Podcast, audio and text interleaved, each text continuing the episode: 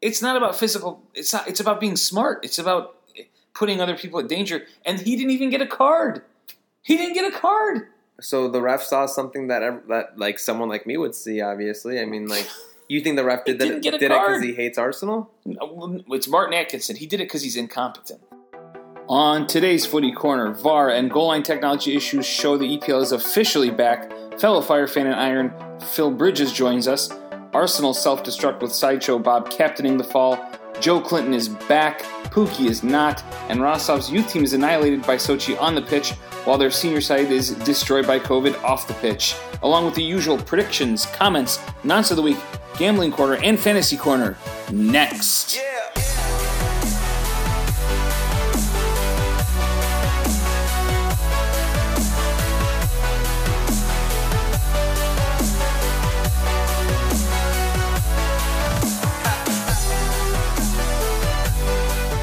we are back on the footy corner. Areen, how's everything going?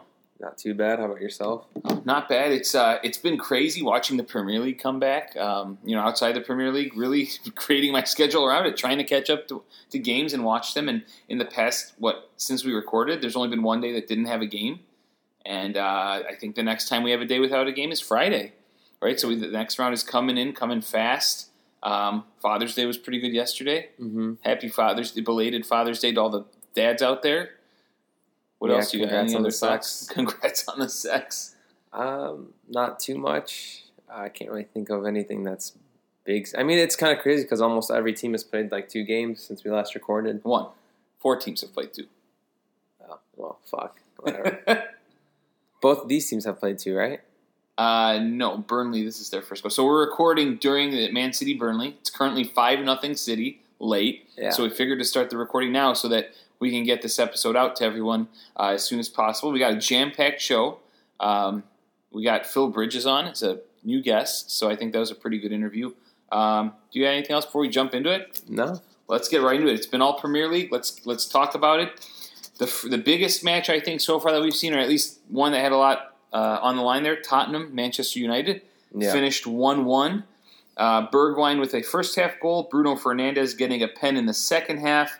Um, so it ends one one. There was a late shout for a pen. I think that went to VAR and was not given. I think rightfully. Um, so overall, pretty. It was an okay game. It was a decent game. Some of the games have been slow out the gate. Uh, Bergwijn is only the second Spurs player to score in his first three home matches. That's tough to believe because you know it didn't really feel like a home match because no one was there. Who do you know who the other one was Um, in 2010, 2011? You didn't see it already, did you? no. Okay, it was a, it was another Dutch player actually. To score for Spurs? Yeah, three in their first three home games. It's about ten years Um, ago. Damn. He was like, shit. I'm going to kick myself after it's, Hmm, it's said. It's a tough one. what does the first name start with? R. Ruud van Nistelrooy? No, that's United, mate. Rafael van der Vaart. Oh, there you go. That's yeah, who that you're one. thinking of, I think. But uh, but yeah, so there was that from Spurs who looked decent on the counter. Bruno Fernandes was has directly been involved in more goals than anyone in the competition since his debut. He's been involved in six goals, three goals, three assists. Um, what are your thoughts on these two guys that are new to their clubs with impact? Uh, Bergwijn's actually really surprised me because he's coming from a, a lot much lesser league, Mhm. and he made he's made, making like immediate impacts. Like he um, he fits the style of play perfectly. So and who's the other guy? Bruno Fernandes. Oh, Bruno Fernandes. Oh yeah, I mean he's nuts. Um, the, both of these guys actually like I wasn't like big on their signings, Mhm. but uh, I think I'm more impressed with Bruno Fernandes just because of how well he's taking the role. I Mhm. think he's more useful too because now I think Pogba wants to play soccer again because of him. Yeah. So um, he's a pleasure to watch. But Bergwijn is uh, he's pretty electric too. What do you think about them? Yeah, I, in terms of it, I actually I, I like Bergwijn a lot, and I think that Tottenham benefited from the break because he got injured, if you remember, right before it.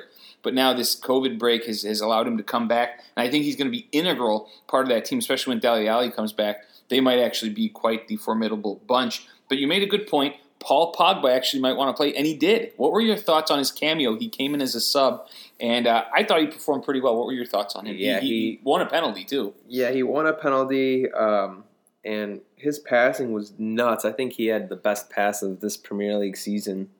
Um, I'm trying to think of who to who it was. Uh, shoot. Wasn't it? Wasn't it to Rashford or Mar- Martial? One of them, yeah. Or maybe it was Dan James. Actually, it was to Dan James. Was it? Yeah, I'm sorry. I'm like naming everyone. It was Dan James. He brought it down. I remember he was on the down left the side. wing. Someone yeah, on the left it was side. the left wing. Yep. So yeah, I mean it was a mid volley like pass. I Mhm. don't know how many yards, but um, yeah, very very impressive. So the penalties given to United, one or both of them, you think they're penalties? The one to Pogba and then the one that was not, sorry, not given late in the late stages. They went to VAR and did not give it after the, the ref blew the whistle for it. Do you remember what I'm talking about? Well, Pogba, do you remember when Pogba went down? He was taken out by Dier. If you recall. oh yeah, that I mean became- that was a pen. You, I think we were watching that together. yes, Um, do you? What did you think? I You think it was a soft pen. Yeah, like David Luiz, we'll talk about later. It was a pen. It was a soft one, but it was a pen. I'm I'm that. really picky about um, pen, pens in the box. Mhm. So uh, for me, that's not a pen. I know Okay. I'm being harsh, but Right. like I feel like if you give a pen in the box, it's got to be a pen pen. So if there's any question about it, I wouldn't give it. But Mhm. and um, the second one definitely wasn't. Right, No. we can agree with that. All right, in the end, I guess wrapping this match up, uh, who do you think this benefited more? Um, I mean, do you think it kind of hurt both of them to just come out with a draw? Because I think Tottenham sits at now 42 points. They're quite off the pace of Man United, who has what 40, uh, 46. 40 Oh, that's not too bad. Four points. Well, I think this hurt. Um, this hurt Spurs more because they were technically the home team, Mhm. A and B. Um, they're four points behind United, and this this was their chance to catch up. And and on top of that, um, I think Sheffield in that round of matches drew their game. So for United, it was more so okay. Well, we're still up above, you know, the teams that we have to be above because Mhm. Wolves. It's getting tight. We'll about- mention them soon. Yeah, they won. They Yeah. won. We'll So mention them later. that's the only you know downfall that they really had to deal with. So, Mhm. um, yeah, All right. So, uh, any other? Oh, here's another fact. So you know how Man you got one penalty and then almost won a second. They've been awarded 23 penalties in the Premier League since the start of last season. And if that seems like a high number, it's because it is. That's nine more than any other team. yeah, twenty Which- three in two seasons. My question to you is: Is that because of the style of players they have, or is that just a bit of Fergie magic still left? no, that's that's how they play. I mean, uh, a lot of their players are really really quick, and um, I mean, you think of their I don't know Rashford, Martial. Those guys will draw pens pretty quick. yeah. Even Dan James probably. Paul Pogba falls down decently easily for a Yeah. bigger guy. Yeah. So, um, really good with their feet. I mean, I, I don't know. I think it's a little bit of both. Okay. All right. I think there are definitely teams out there that can draw more pens. For example, City and Liverpool. hmm But it is what it is. Yeah, very interesting fact. I thought. But so they've struggled making those pens, converting those pens, right? That's been a big topic. Yeah, I remember early. Yeah, early in the year they kept switching off between people because they Talk kept Rashford and they kept having issues. looks like they found someone in Bruno. Yeah, Bruno took the first one. He was going to take the second one if it happened, but it Yeah, didn't. I think he's solid there. Yeah, so that's been uh, goes back to the great signing all around. So good stuff there. United's got another big match coming up this week. We'll talk about in the predictions sec- segment. Tottenham needs points, so we'll see how that goes. Uh, do you have anything else about that Is- one? Dele Alli, Dele Alli played even though he got suspended, so we don't know. No, no, going that was Dier. Dele Alli will Oh. play next match. Yeah, he was suspended. Yes, but I don't know why Eric Dier was allowed to play. He was playing center back too, by the way. Yeah. Is, is Alderweireld dead? What happened there? All right, fair enough. Uh, moving on to another team that needed points and picked up zero in this period. Uh, one of the first day of matches. We'll first start with Man City and Arsenal. Uh, Man City three, Arsenal nil. Uh, Sterling scored one in stoppage time of the first half. Uh, De Bruyne got a pen after Luiz was sent off, and then Foden put the exclamation point in the 90 plus one. Uh, this game was really what I'd call the sideshow Bob game. Uh, David Luiz gets subbed on when Pablo Mari gets injured, plays about 25 minutes, gives up a goal very directly, um, creates what causes a penalty in the box, and gets sent off in 25 minutes. Uh, maybe one of what's rated as one of the worst Premier League efforts ever. Um, to give you an idea, he's the first player to be sent off, concede a penalty, and commit an error leading to an opposing goal in a Premier League match since, drumroll please, former Arsenal player Carl Jenkinson when he played for West Ham against Bournemouth. But even better, he's the first player since Ivan Cordoba in March of 2011 to come on as a sub and do all three of those things. What were your thoughts on that match? What were your thoughts on David Luiz? Well, I mean, David Luiz was a disaster class. That's Um, yeah, definitely. and now there are rumors that he wants a two year contract when the club's only offering him a one. So I think that's where they're at crossroads. hmm Uh, maybe you know, but, but I wanted to know your thoughts after, you know, they.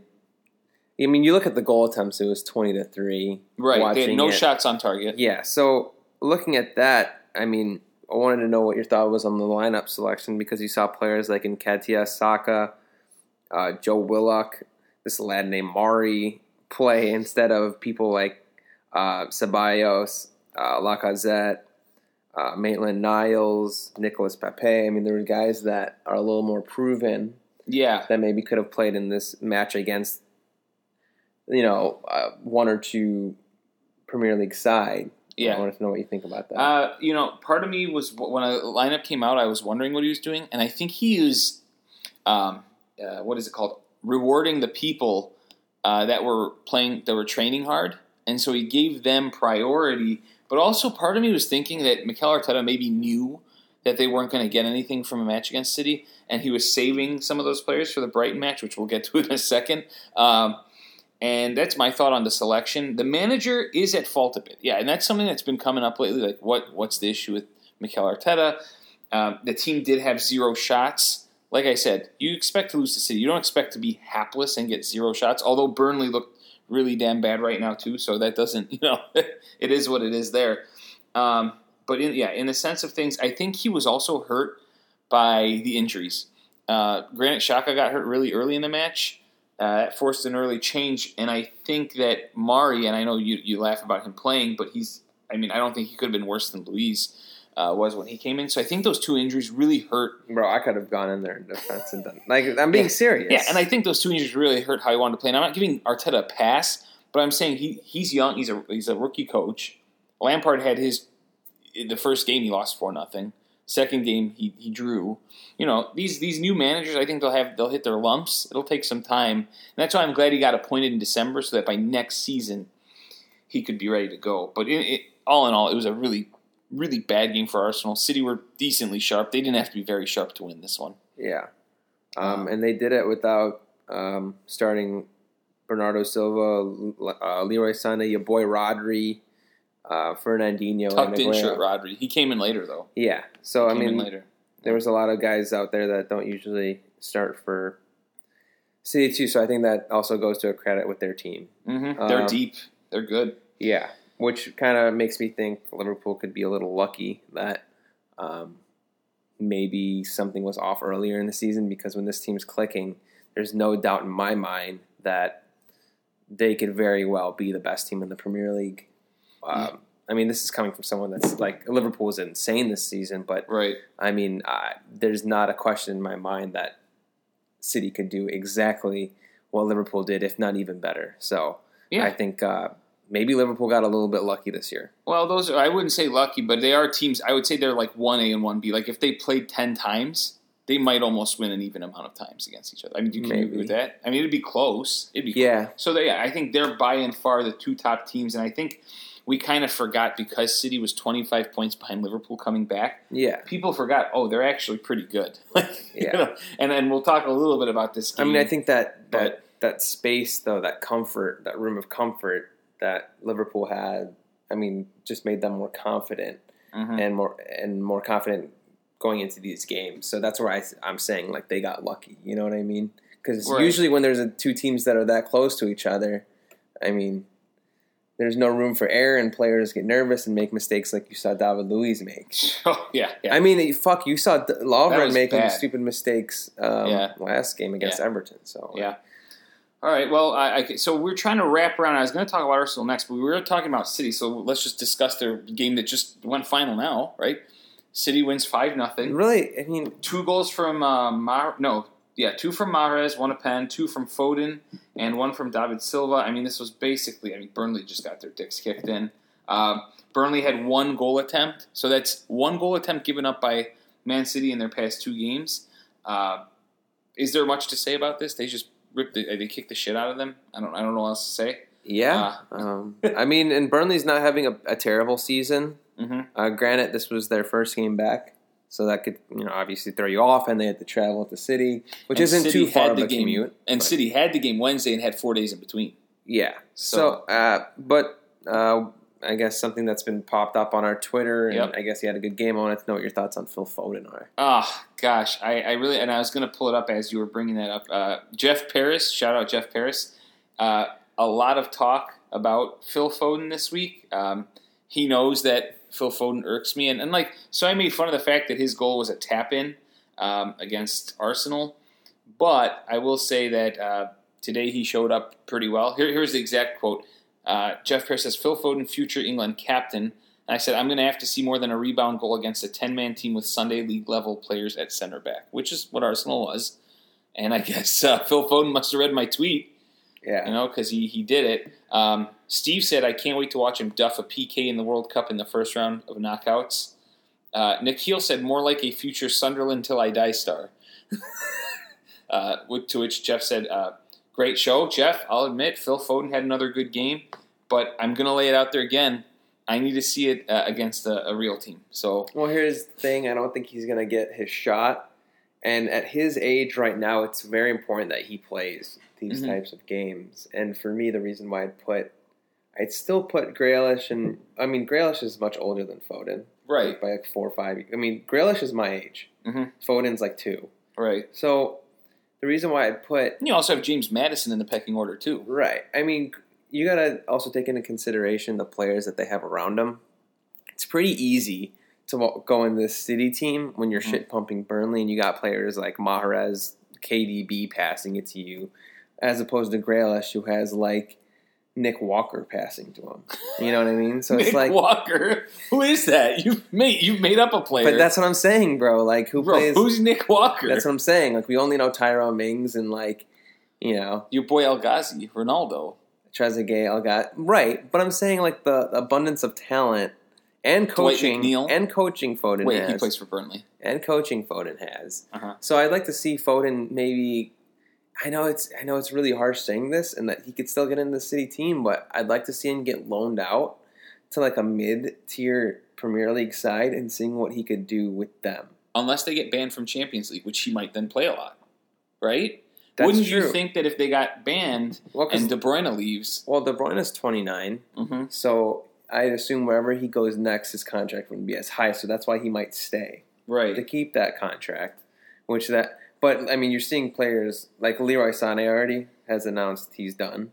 Yeah, and actually, Steve, I, I- I'll get to it. I guess in the comments and shoutouts, I was going Steve said tears for Jeff for about Leroy Sané. And whether you want to admit it or not, that dude's nuts. Yeah. So, yeah, which to which I believe he said something along the lines of he didn't do anything for us. Anyway, so if, whatever, if you're if you're City, it's kind of a concern for any player you don't have locked down to 2023 Mhm. because they're gonna want to get playing time and they want to play in Europe. So Right, especially right. someone of Leroy Sané's talent could start Mhm. on a, a very good Champions League side. yeah, That's where I think it is. But for me to really rate Foden, like I'm trying to find a team that like I, like for example, you know, I mean, I know you, you're not gonna like hearing this, but like put him in Arsenal and see what he could do there. he Not saying Arsenal's mid, him. but I'm saying like Arsenal or like honestly even like Everton. Yeah, Like huh? put him on a side that's like decent to good, and then like see what he could do then. yeah. I mean, Everton's literally a random mix of lads from every team that just kind of didn't And for it. his age, I think Foden's like the best, but like to say he's the captain, I mean, you got to put him you- above like what- Trent. You got to put him above Grealish. You got to put him above.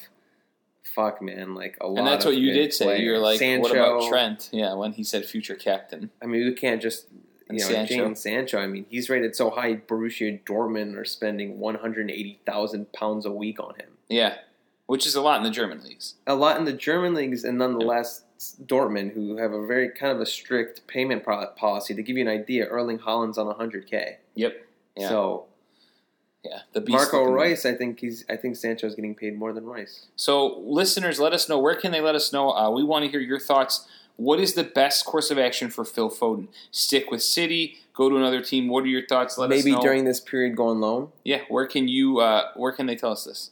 at the Footy Corner too on Twitter. All right, there you go. What do you think? Where do you stand on all this? If they get banned, he should stay. I think he's going to get a lot of match time if if they're banned and a few guys leave. Now, if they don't get banned, I agree that he should go elsewhere, and maybe even out of the country might work best for him.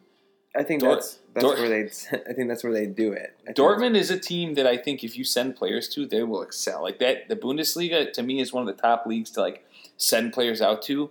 The coaches are so good technically there, and, and they teach players really the game.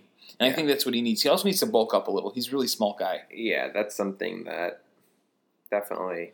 I mean, and a few of those teams you mentioned, I think yeah, it'd be good for him to get loaned to them. Maybe even like a, a team like Wolves, if they make European soccer and they need bodies. Uh, Phil Foden might be good that some of their other players can play in those Euro Europa matches, and he could play in the Premier League. Right, So- because I mean, I don't really know what City is going to be playing for, you know, at this point. But Well, the league outside of, I mean, that's it. I mean, that's just the league, yeah. Yeah. So, yeah, No we'll, see, we'll see who who they keep and and whatnot. But if, if Foden is in the starting eleven consistently, and if if you're Foden and you're like, okay, you're not going to be in the starting eleven on this side consistently, you know, and we're not going to be in European soccer. But and then like they're like, but we can loan you to a team like Dortmund. Where you start almost every game and you get European soccer on top of that, and you can progress pretty far in that. I think you'll take that in a heartbeat. yeah, I mean, it's a matter of what the conditions will be, and I guess we'll have to find out. So, everyone, let us know what you think. We'll see what happens to Phil Foden. Very uh, big topic of conversation here, and he showed up for Jeff Paris today. I'll say that. Yeah. Uh, to bring that set of games to full circle, we were going to talk about this earlier. I mean, Arsenal did lose their second game, uh, two one to Brighton. Pepe, the a pretty good strike in the 68th minute, but it was answered by Dunk in the 75th, and that fuckhead Maupay in the 90 plus five minute. This this is bias, sorry. Uh, 90 plus five minute to win the match. Uh, that goal at 94-26 is the latest ever for Brighton in Premier League history. Um, the goal that Arsenal gave up to Lewis Dunk was on a set piece. We've given Arsenal's given up 13 goals on set pieces, which is the second worst to Villa at 15. Um, So we had contradicting opinions on this. yeah, and before we get into Lewis Dunk, a fact I forgot is that Arsenal does have three red cards in 11 matches under Mikel Arteta, and they had three under 51 in Unai Emery. But two of those red cards are David Luiz, who did not play in this match. Let's talk about the refing, though, right? I think there's an incident that we're going to bring up, and that's when Neal Maupay ran into Bernd Leno, who arguably has been Arsenal's uh, best player, along with Aubameyang. So he's been like their team MVP.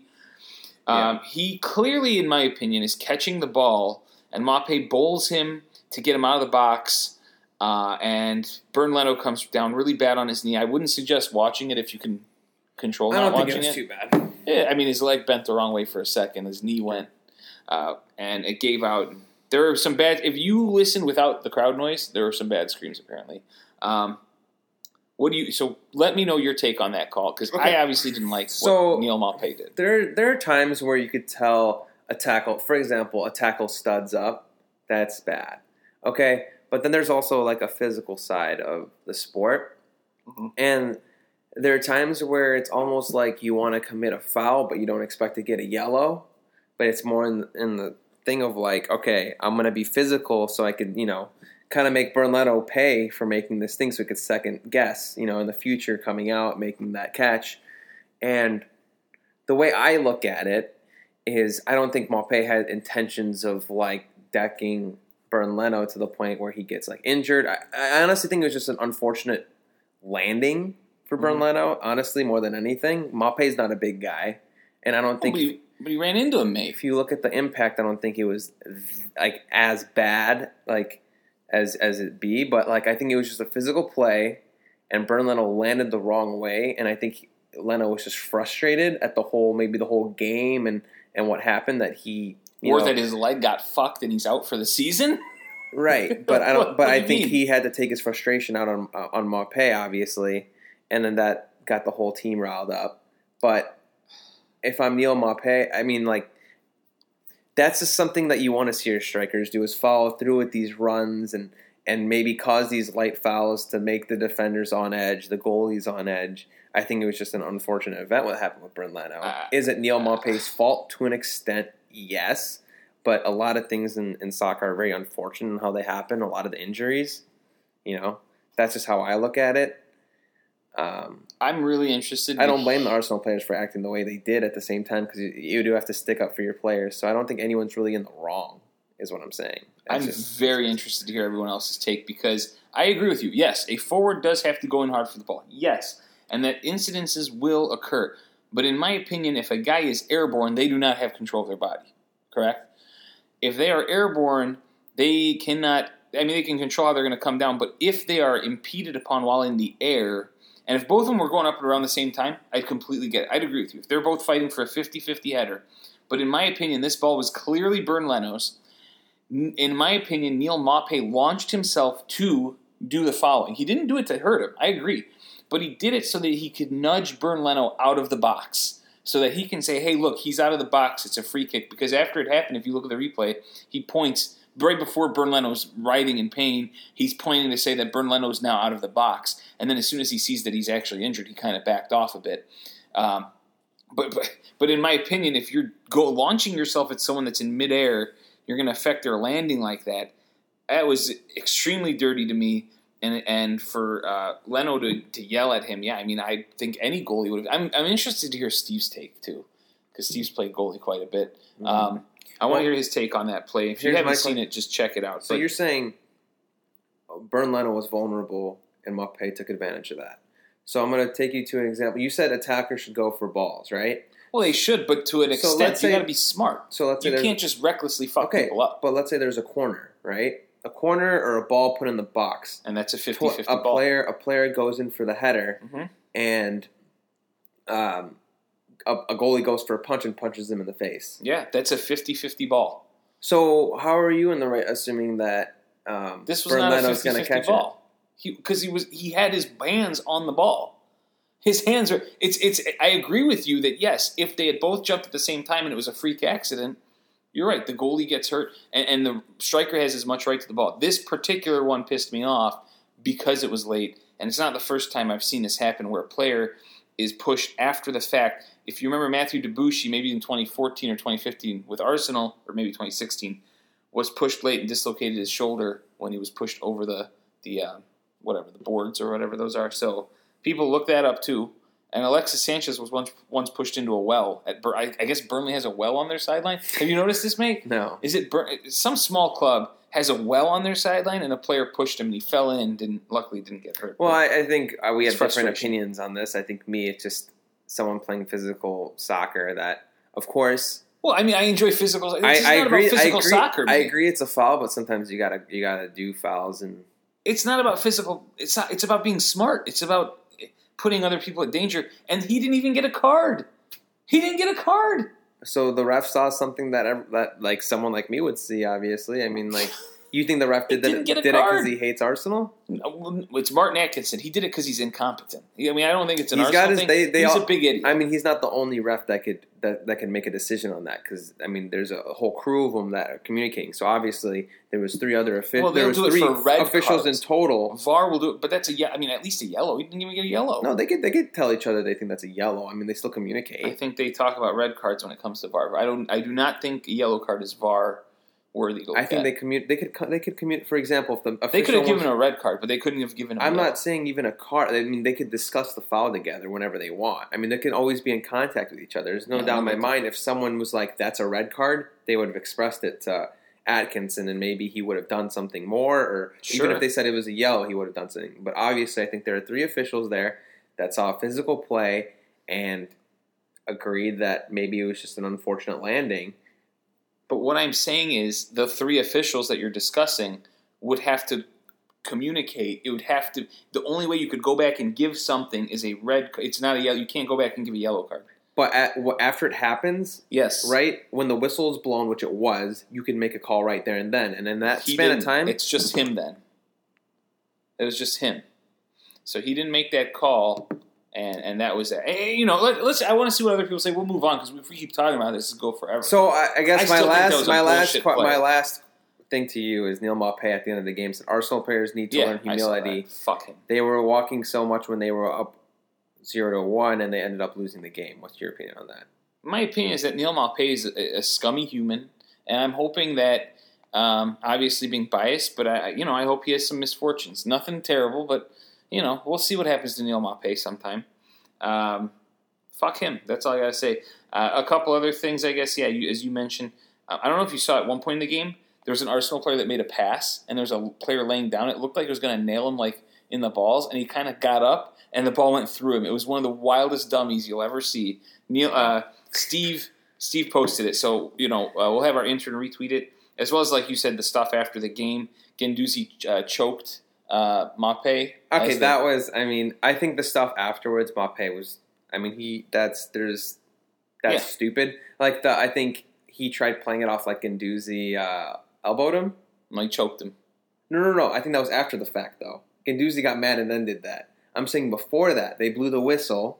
Maupay started running, and then like he just kind of like him and Guendouzi brushed each other, hmm and then Maupay went into his elbow and made it be- made a big deal out of it. It's a very. I think if you go back and watch it again, Right. that's that's when he initially went on the ground, and then Yeah, obviously he got back up, and. Guendouzi did that. Yeah. Well, and they didn't. Uh, actually, and I don't think even the choke was bad at all. Yeah, Like, they said was- no punishment, and a few other. I think Kolasinac started talking to Maupay and told him to just stop fucking around. Anyway, uh, rough days in Arsenal. Ru- so rough yeah, opinions on the Maupay thing because I mean I think it's a pretty interesting story, and I mean those are the those are the that's the shit I love about the Premier League. The the shit that goes on here, but It was I'll- such a great week for my team. like the send, physical and like trash talking aspect of it, I think that's cool. I'll accept all sympathy, chocolates or gifts.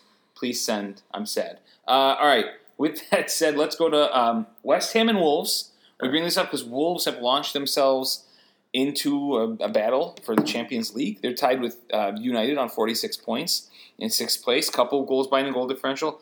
And also because our, our guest, West Ham fan, it was, was a bit unfortunate for them. 2 0 Wolves. Raul and Neto with two late goals, 73rd and 84th minute. Mhm. The game seemed to change when your boy Traore came in. He wreaked a little havoc. Uh, Wolves unbeaten in their last nine in London since 2012. What London side do you think beat Wolves in 2012? It was five nothing. So this is a, was it a Premier League game? Yeah, it's and they've won nine. They've been Wait, unbeaten in this nine. is back when they were in the then. Premier League. Yeah, Wolves. This was nine unbeaten in London. Who think. beat them in Chelsea was really good in that year. five Chelsea, nothing. It wasn't them. Arsenal. No, wasn't Ar- them. Arsenal didn't score that many goals. Um, not Spurs. No, So it's a small. Was it West Ham? no. Okay, That would Uh, have been funny. Fulham. Yep, it was Fulham, five nothing. Wildly enough, uh, Wolves propel themselves. Let's first talk about them. What are your thoughts on their chances? I think they're good. I mean, uh, I, I mean, I think it's strategy, or maybe they just can't fit him in the lineup. But I'm kind of shocked that Traore is starting on the on the bench. Maybe it's a tactical sub, you know, someone to come off and produce that speed. But I can't think of a position that they lack. You know, they have a perfect core of like youth and like and like senior members, Mhm. right? So leadership and young, hungry guys. Um, they have that. Uh, what do you call it? That burst coming off the bench when they need it. Mhm. Defensively sound, experienced goalie. Uh, What do you think? Yeah, I mean they have it all covered, and and uh, they have a great manager, Nuno Espirito. Uh, I mean he just knows exactly where to place his guys.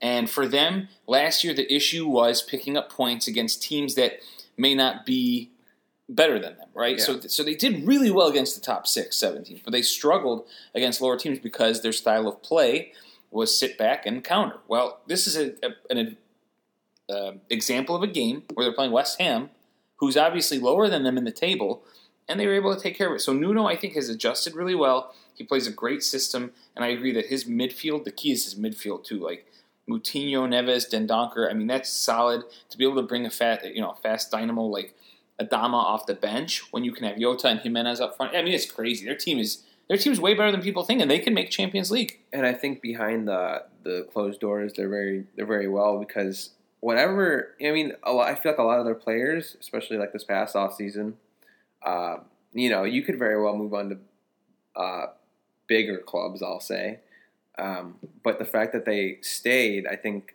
Behind closed doors, I think they're sending a message and have a plan, and I think they're able to sell these players on that plan. I think a lot probably goes to Nuno because you know uh, he, I'm sure he's part of the plan, and they trust him and um, the way they play. I think everything is. Um, I think if you want to talk about like a real team, they're like a team that's all on the same page, on and off the field. You know what I mean? I think they all get get along together. There's never drama there. Um, I think they all love Nuno. Mhm. Um, and it seems like they all are part of a, a, project that they all really believe in. I think we'll really see this offseason because I think a lot of their players are wanted. Traore, Raul, um, Ruben Neves. I mean, this is this is a big offseason for them, whether they make it to Champions League or not. I think if they make it, it'll, you know, obviously um, influence those players to make their moves. Uh, it'll be easier on the players, right? So mm-hmm. I don't know. What do you think about that? Well, this is a team that has eight Portuguese players on the roster. So there you go. There's that connect that you said, locker room connect, uh, which is funny because they have an English captain, your boy Conor Coady, former yeah, uh, Liverpool, Liverpool Academy graduate. Uh, but yeah, they, they have a lot in front of them, and I think that's what makes it critical for them to potentially qualify not just for Europa, but even potentially make that fifth Champions League spot if City is banned, which I think we're all thinking is going to happen. Um, but yeah, it's going to be a key if they can hold on to some of these players because uh, yeah, they'll be in demand. There'll be clubs coming in, and if you can't promise Champions League soccer, uh, you've you've allowed these guys to dream big uh, by by bringing them to this point. And uh, Nuno might have to do some convincing, so we'll see on that that end of it. Um, and yeah, you so, know what? And and something I, I, think people doubt them maybe a little bit because of their the name. You mm-hmm. know, you think Wolves, and you see teams above them: United, Chelsea, City, Liverpool. That they kind of just bring them out. But like you got to think, Wolves are right up there with everyone else, and against top sides, they've beaten City before. They've beaten City this season, maybe twice. I'm not sure. Yeah, maybe maybe twice. They've they've drawn Liverpool. They've drawn and beaten. I think United. I mean, I, I think you got to give them credit. Yeah, I mean they've been doing this since last year. So so it's one of those things that I think that.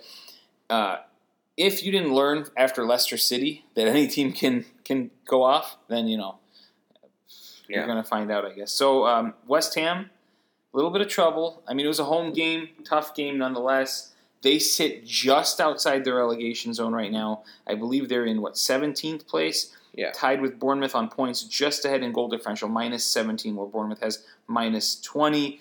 Uh, it's a difficult road for them. Do you have any thoughts from because their next two games are against Tottenham and Chelsea? So it's not good. I mean, Tottenham could be a result. Chelsea mm-hmm. seems like they're kind of clicking finally again. Gets or not again. That, I mean, it's only two games in, but yeah. I don't really like their chances there. But I think West Ham's one of those teams where I don't know how they seem to be one of those teams that's always up and down because mm-hmm. uh, of the size of their club, and they seem to have decent funding. Right? They bring in the good players. They have the stadium. Uh, whether uh, West Ham fans agree with it or not, because of the atmosphere issue, but I think there's like a mall in that stadium too, or some wild shit. Um, but I've seen it; it looks nice on the outside. Um, I don't know; they're just not a championship club, so I, I can only hope that they stay up. But like you said, schedule doesn't favor them. I don't know. What do you think? Uh, well, the immediate schedule doesn't favor them. I think it gets a little easier. Difficult to tell. This was a rough game because it's it was uh it was one that they could have gotten a result from. I mean, it was 0-0 in the 70th minute, but you know, uh, so it happens. Uh, David Moyes is going to have to try to work his magic again this year, and they'll have to improve over the summer. So speaking of that, uh, you have anything else we can run? I think straight to the interview. We will run to our interview with West Ham supporter Phil Bridges. And on today's show, we have a very special guest, fellow Chicago Fire fan, also a West Ham fan, and a founding member uh, of Blackfires, uh, Phil Bridges. Welcome to the show. How's everything going for you?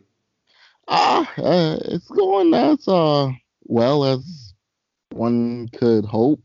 I I guess. I mean, I don't know what's the sense of normality right now, so um, you know, doing best I can. Yeah, you're right. I, I, mean, with the crazy year that 2020's been, uh, obviously with the pandemic, uh, and more recently, you know, the wrongful deaths of, of black lives at the hands of police. Want to first ask, how are you doing mentally? What have, what have you been up to um, in the recent, you know, month, month and a half? Um, just trying to, uh, you know, try just trying to get through it emotionally the best I can. I mean, it's been a very emotionally exhausting, uh, to say the least. Uh, it does take a toll on you. Um, you know, just seeing it day after day after day after day, seeing more uh, names added to the list of de- those dead, and it's just it's something that uh, unfortunately it's the new norm as of right now.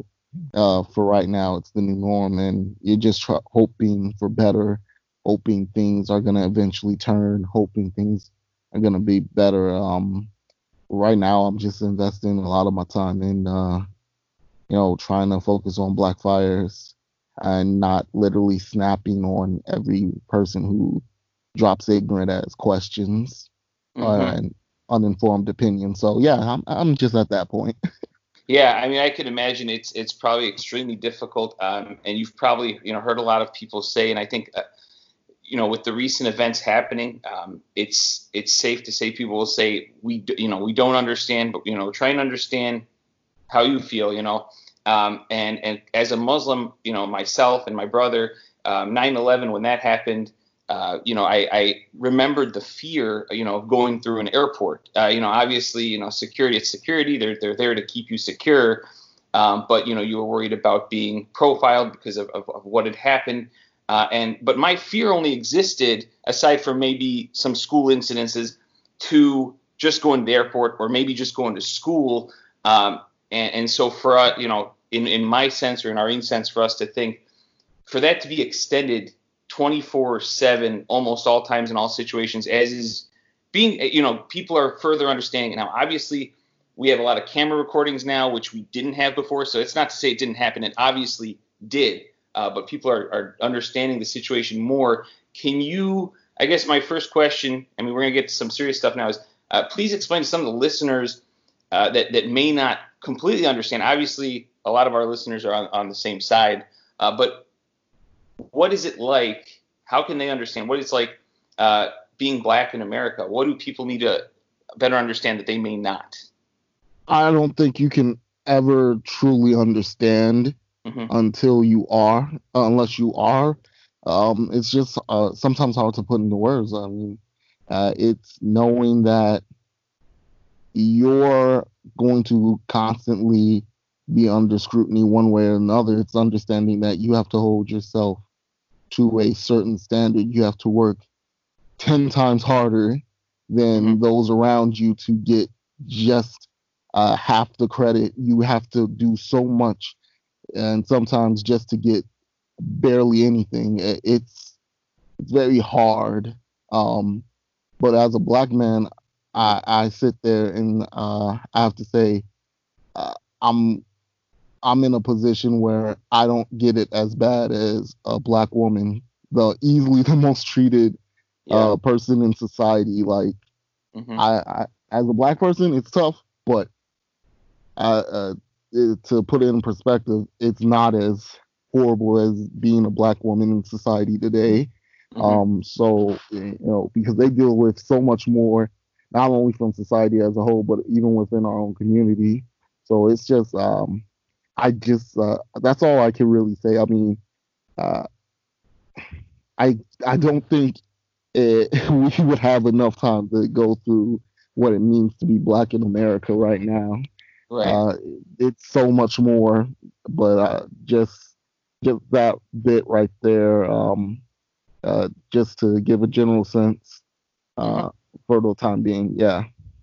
Yeah, and it's uh, I, I, find it actually it is it's incredibly upsetting and sad that uh, it, it, took all these events. Obviously, there have been recent ones, but there have been many in the in, in the recent past um, that that have occurred, and there have been protests in the past. Um, but it seems like this particular case at least it seems, uh, maybe has reached out to more people that maybe weren't as aware and should have been. Um, you know, and there's been this kind of push, or there's been a little momentum. Now we are about what three weeks uh, since some of the main protests have gone out. That's not to say there still aren't some going on. And I'm a little upset in uh, kind of our news. Actually, they they like to uh, portray when it's a bit chaotic, but they're not portraying some of the the better protests going on now. Uh, so I'm a little upset in that, but but it's still going on now. But in terms of momentum, this is something I think that we should not allow to fade because I feel like in the past it's it comes, it goes, it, it fades a bit. Uh, what can people do, you think, to keep pressure on leaders to implement change that is needed? We know that these issues, the systemic racist issues, will, I mean, it's safe to say they will never go away, unfortunately. Uh, but what can people do to to put pressure on our leaders uh, what can we do? Uh, what can our listeners do? What can we all do as people um, to be better? Hopefully vote Orange Man out, right? That's that's the first thing. Yeah, well, that's But it. I'll let Phil answer that one. That's true. that's that's the easy one. That's the easy one. It doesn't, but it, it, unfortunately, the reality is, even if you vote Orange Man out, um, that doesn't solve everything. That just puts uh, a bandage over a, uh like a bunch of bullet wounds. Mhm. Um, the the amount of damage that has come, it, it's not only been him, but it's been you know it's helped bring a lot of issues to light. It's just exposed a lot more. Um, but in terms of what to do, I mean, it's really just make sure you stay informed and make sure that you keep holding your uh, elected officials accountable. You keep holding them accountable because at the end of the day, uh, while it's important for the bigger elections, it's just as important to make sure that you're involved in your local elections, knowing who's coming to the table, knowing who's trying to get into those local seats, understanding what they're about, because ultimately they're going to be the people who have the biggest impact on you daily because that's where you live. So um, just making sure you do that, that can take a step in the right direction in terms of how to um, be able to cause change. Because with voting, um, ultimately you're not just voting for the president of the United States. You're voting for a lot more than that. So I think people have to be a lot more conscious of that uh, politically. And I think when that happens, uh, you are going to see the change. The, you're going to start seeing the change uh, that needs to happen. Yeah, and I and I, I agree with you. I think um, the the obvious one is to the uh, police system, which has been uh, you know terrible. They have to make some changes to that. Uh, but but also importantly, that this has highlighted that. But it's also important, obviously, right? There are other ways that the leaders can implement change. It's not just that system that is causing the issues. There are, I mean, countless things that that uh, you know that have to. Do you agree with that opinion? No, I'm sorry. Can you say that again? I was going to say it's not just the police system that, that should be changed. A lot of the, um, for instance, you know, people are, and a lot of these cases, these guys had histories, um, and I think there should be a zero zero tolerance case uh, against uh, cops and police officers. But that said, there are more than just changes to the police policing or police force that need to be changed. We're talking about all around change. What other aspects do you think? I'm kind of going off script here. Are, are maybe important uh, to hit? Well, uh, when people say defund the police, I think that uh, you know people lack the understanding what what we're getting at. Uh, when it comes down to it, you can as big of a chunk of a budget as the police get, you can easily reallocate funds to things that are much more needed. We've allocated to uh, uh, education. You know, you have all these schools that are lacking the proper resources to help uh, teach the next generation coming up. That needs more. Mhm. Uh, you can also reallocate those funds to a lot of programs around the city to help keep kids uh, out of trouble, to help give them other options. There's so much more we can do, and uh, the key thing to doing that is that you have to be willing to take a look at the bigger picture. You have to be willing to take a view from different uh, POVs and understand that clearly what's going on isn't working. So you have to be willing to try something new, to look at something in a different way to be able to address what's going on. Yeah, no, I agree. Actually, it's uh, you know when you mentioned that, uh, I know our university is doing a lot with. Uh, there's some grants that are out there for for some underserved communities. Um, programs. I agree that uh, the gov, you know, the government and local officials should put a lot more into, a lot more help into that. Um, I even think in the recent situation that was going on, uh, a little more could have been, or sorry, a lot more could have been put into saving uh, businesses um, you know, on the south side that were in trouble, whereas they were focusing on the downtown area being being locked down. Um, you know, I, I, thought some businesses on the south side were, were neglected by police um, or you know people around there. So I think uh, putting money into that would be good. Now, moving on to some sports uh, related things. Uh, recently, you know, we you heard probably Roger Goodell and U.S. Soccer have lightened or taken back some previous stances that they've had on things. Um, for instance, the NFL uh, and U.S. Soccer now allowing the kneeling at, at the anthem. Um, obviously, it's not going to take back what the NFL did to Colin Kaepernick. Um, is this is this a little bit of hope for future improvement, or is it more so kind of a slap in the face that these organizations took so long to make statements and perhaps maybe an ingenuine kind of thing that they just did it because of the times and what everyone else is doing? It's a middle finger and it's ingenuine, very ingenuine at this point.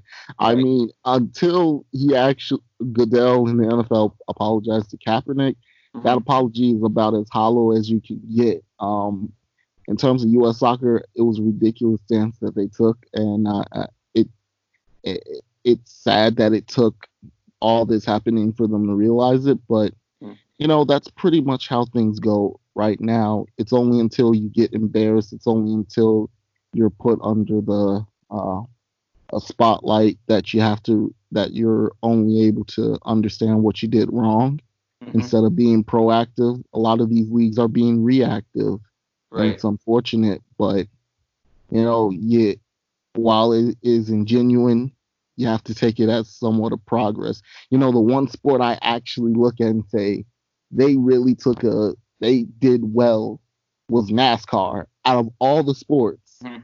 all the sports, right. NASCAR. right. Yeah, that's that's insane. Yeah, all things considered. All things considered, yeah. Who, who would have thought 2020 NASCAR would be the progressive sport Sport. and dealing with social justice? You're right. You're right. Yeah. Um, yeah. Obviously, though, some some bad news you coming out of out of there um, uh, yesterday. But let's hope that they continue their progress and strike down on whoever committed the the act. Uh, did you hear about what happened recently? Yes. Yeah. Okay. Uh, the Newsom Bubba Watson's uh, yeah. Uh, Bubba Wallace Wallace's uh, right garage. Yeah, it was uh, it's crazy, but you know what? Uh, not I'm not shocked that that's happened.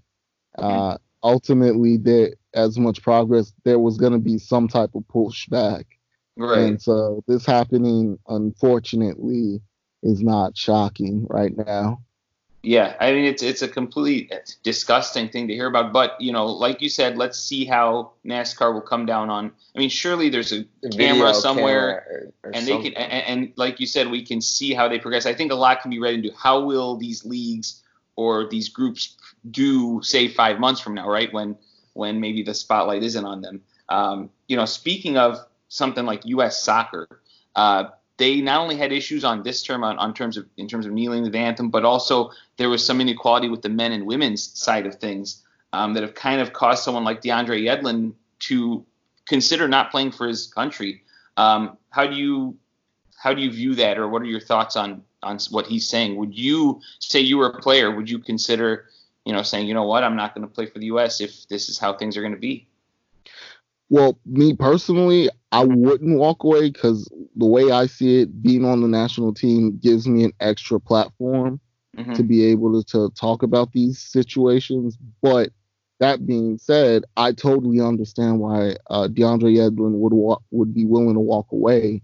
Uh, mm-hmm. For certain people, they have certain limits that they can uh, deal with in terms of uh, the ridiculousness of U.S. soccer I'm shocked the women's national team has been able to survive this long. But to be fair, you know, they see themselves as having a platform to do better for women and women's soccer. So uh, it's it's very understandable that he would walk away, and I have no problem with him walking away uh, mm-hmm. if he feels like that. That's his right, and uh, I respect that 100. Okay. Yeah. No, I, I, I agree with you there too. I think it is. Yeah, it's something that you you know you're showing that hey things are wrong by walking away, but by staying, like you said, you're showing that you're you're, you're willing to stand up and fight. Uh, you know, something like that. So it's it's kind of a two way street there. Um, and uh, you know, in terms of we discussed earlier, earlier about uh, the Orange Man, I, I, call him that. I don't really call him by his name anymore. Um, with the change of him, do you think that uh, you know you mentioned it before it'd be like a band aid, uh, but would it less embolden some of the, the, the racists and the people that have have come out? Um, he, he seems to not get it. Uh, it really frustrated me that he, you know, going back to earlier talks, I guess, couldn't, you know, talk to George Floyd's family. He couldn't uh, address this sooner. Um, but but could it change at least? He still doesn't even address it like today. I yeah, feel like yeah. I don't. I mean, at least I haven't seen anything of him Would- talking about it. Would it help improve? How much would you say it would help improve if he gets you know kicked kicked out in November, which I think will happen. But Um, I think it will help. It, it will help emotionally, but uh, I don't think it will dis. It will stop emboldening the racists. I mean, he's had four years to stoke the flames for them, so right. and he's taking a full advantage of it. So Yeah. uh, the- his impact is gonna be lasting, but hopefully, uh, upon his ouster, him being outed, um, change will come. But I don't expect it to be a uh, 180 hmm in terms of the uh, in terms of what's been going on in terms of uh, the rise in racism or the rise in overt racism, I should say, because racism has always been there. Yes, yes, yeah.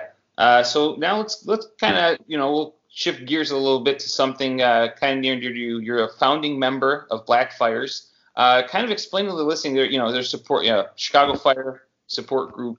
Um, explain to listeners who you guys are, what you represent, and and you know you could this is your I guess platform if you want to promote any upcoming events or potential partnerships with the the fire. I know you guys have been working on uh, discussing things with them and uh, you know how they can improve some things in the community.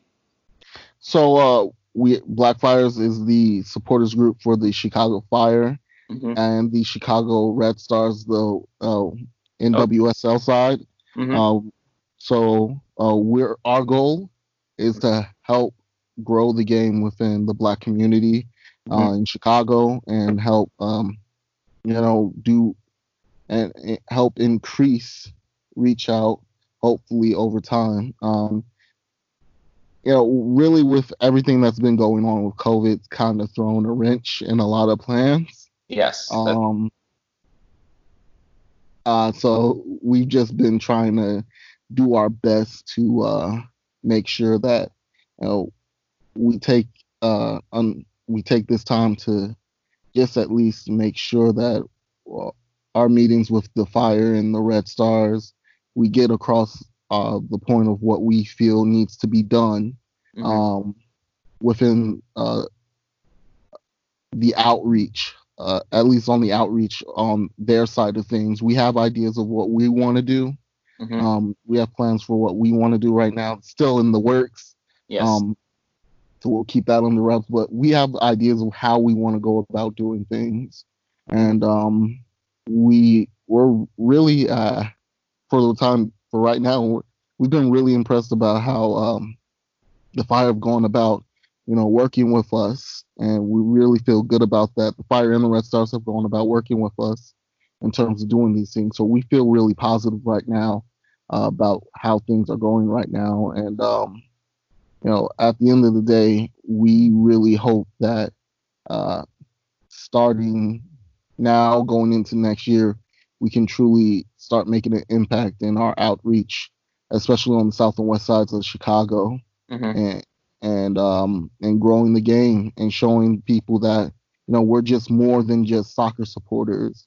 We're people who care about the community and want the community to do better. To we want the com- community to be better. We want to help out any way we can. Uh, if we have this platform, we should do as much as we can to make an impact where we can. Yeah, I was going to say I, uh, I I see that you guys have been very active. Um, you know, you're new one of the a newer support group that's been very active, very positive uh, thus far in, in communications that I've seen. I'm glad to hear that the team uh, is is doing uh, good in, in responding to that because it can be difficult sometimes to get a hold of teams. I know some MLS teams were a little better than others uh, in, in you know the whole situation the past couple months, or, or they they're better than others in terms of responding to their supporters.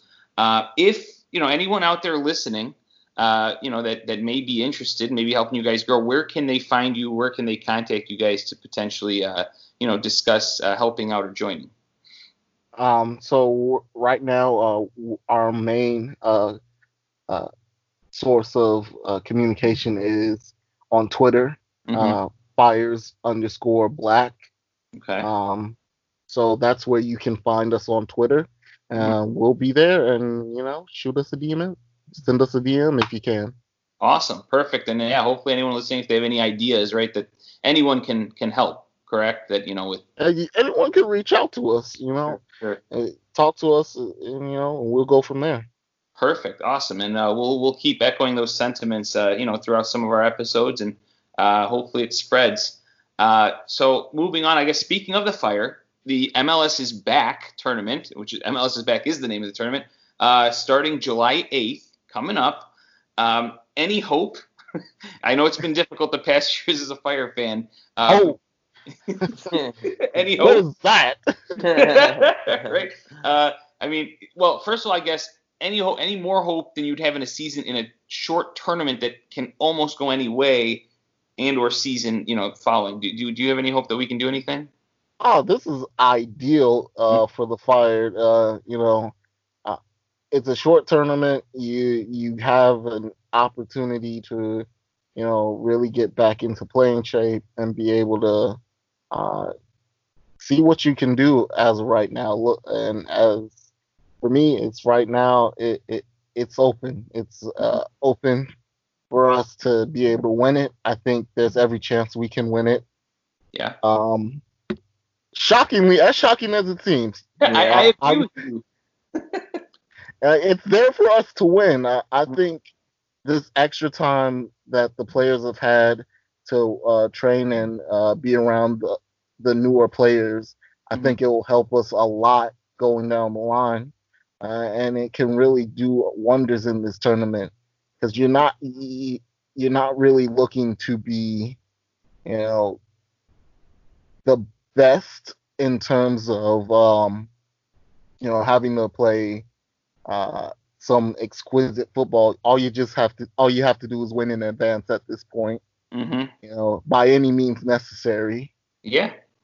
So that's how I see it. You know, um, I look at this team and uh, Ralph Wicky. You know, Wicky's at the wheel.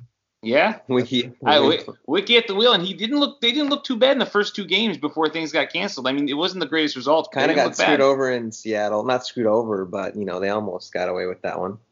Uh, yeah, that one. That one was a bit more irritating. I feel like we should have won that game, but Yeah. but uh, but yeah, I mean, so they can get like you said, it's all about getting hot. They look pretty decent going in the break, and now they've had more time together. They're in a weaker group, uh, I'd say, right? I mean, they're playing two expansion teams in their uh, in the group stage matches, and uh, you know, we'll we'll see what comes out of that, and if they can get something rolling. I, I agree that I think this is a great tournament. MLS is a great idea to reintroduce things via a World Cup style tournament because who doesn't like a World Cup World Cup style tournament? Uh, I was going to ask which uh, player are you looking forward to seeing maybe the most in the in the, you know, the upcoming tournament? Besides Brandt Bronico. besides Brandt Bronico, and I, I want to say that's number one. Right, right. Uh, that man has a mustache of legend. oh, Uh, I've but seen it on our walks because he's he's actually one of our ac- neighbors. he actually lives by us. I've seen him on a few walks actually. he's still strong. Still strong. um, but uh, I'm more interested in Aliseda. Um, Uh huh. uh, young winger. Um, looks like he's got a lot of speed to him. Uh, I'm just interested in how he's going to adapt in the side. I think Mhm. that uh, if he really can be the uh, player we hope him to be, he can really help this team along with the likes of uh, Berić, who's really the, I think, the forward we've been missing for a while. hmm Yeah. So Yeah, and we've seen what what speed can do too with with our Yeah. players in the past.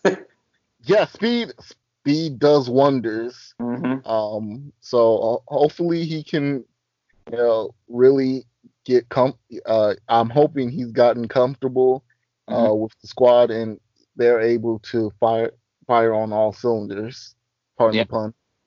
yeah, hopefully we get some good things out of that. Uh, and like I said, not uh, not advocating for watch parties, but uh, it'd be it'd be so awesome just to be able to see games with with our group again at some point in time. Uh, who Yeah, knows what'll happen? yeah, you know, uh, worst case scenario, we just zoom. we- Zoom, yeah, have a Zoom thing. I, I don't know if the yeah we should get the see if the Banter Buddies are, are, are doing a Zoom thing. Uh, Banter Buddies and Blackfires and, and any other support groups that would be involved. It'd be great if we get a community uh, of everyone together, just kind of Zoom and, and you know you've seen the reactions. I, I assume you've watched some of the Premier League matches where they have the, the Zoom reactions of people up there. Yeah, I've been seeing that. That's entertaining. I haven't seen as I haven't seen that many Manchester City fans in like ever. oh yes, well, the I best part is they couldn't even fill up the whole uh, Screen. the whole screen. Like some of them were just like still images of like. Yeah, that, that's amazing. Oh, that's awesome. Well, I guess we'll transition to the Premier League. Um, we haven't.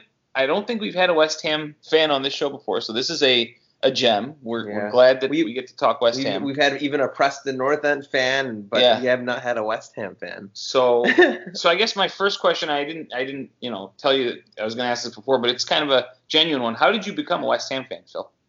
Um, let's see. Back in let's see, uh, 2008, Mm-hmm. I believe. Uh, I really started to watch Premier League football. Mm-hmm. I remember it because the one match that I saw, it was uh, United versus Villa. okay. Uh, Macheda scores the winner. Uh huh. Uh, so uh, yeah, that was the match that I saw, and then I just started watching the Premier League more and more. And uh, for me, I just I don't know what it was. It just I felt a kinship with West Ham, really. Um, and so that's where I just started watching. Of course, they got relegated uh, Yeah. literally uh, cup a, a year later, I believe. So that Mhm. was uh that was wonderful. Yeah, they've been Well, down since you became a Pro- fan. but props you for sticking with them. yeah, You know? Yeah, it's not for the weak. It's not for the weak. I was gonna say we have some. We have a friend that's a Sunderland fan, so I mean, it's like, whew, that can that can get a bit rough too, I suppose. You know, when you get it's the ups and downs, man. But that's what makes it beautiful when the ups well, happen. in his case, a lot of downs. Yeah, that's true. That's true. But that's what makes it beautiful when the ups happen. That's true. Um, yeah, yeah, it makes it all worth it at the end of the day. But uh, yeah, irons irons are gonna be the irons one way or the other. right? Actually, so speaking of, we'll, we'll kind of you know transition to this season's team. Uh, they always seem to sign some really what seem to be Yeah, quality they- players, and, and you get really excited. You look at them on paper before the season starts, you're like, Oh. shit, man. West Ham did some good business. Like, for example, like they got Lanzini coming back, but that dude's a walking cast. It seems Yeah. like. I mean, shout out Lanzini. I've actually met him before. He's like an amazing guy, but like, Uh-huh.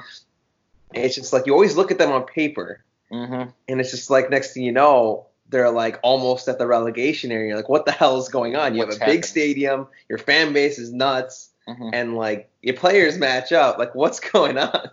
uh, manager, um, manager. Oh, That's that's crazy.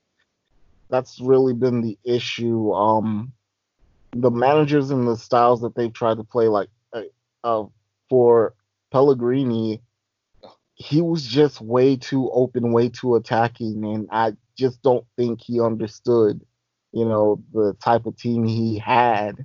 hmm You know, he signed these players, but I don't think he had a good sense of, you know, balance. That's what we lacked. Um, we were earlier in the year, uh, first half of the season, I'd say we really lacked a good holding midfielder aside from Declan Rice, and uh, because he would always want to play um, with two midfielders that were holding at least, but we never had the right balance. Mark Noble, he's getting up there, so you know, it can't always depend on him to be able to do these things, uh, to do that uh, week in and week out as usual.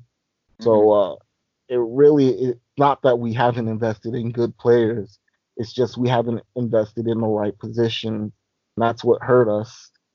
Um, just looking around the squad, we're struggling at the fullback position. Yes. Uh, we we were really struggling at backup goalkeeper. I mean, oof. oh yeah. Oh, man. that, yeah, that was that was a I- bit wild. Sorry. no, no, it's fine.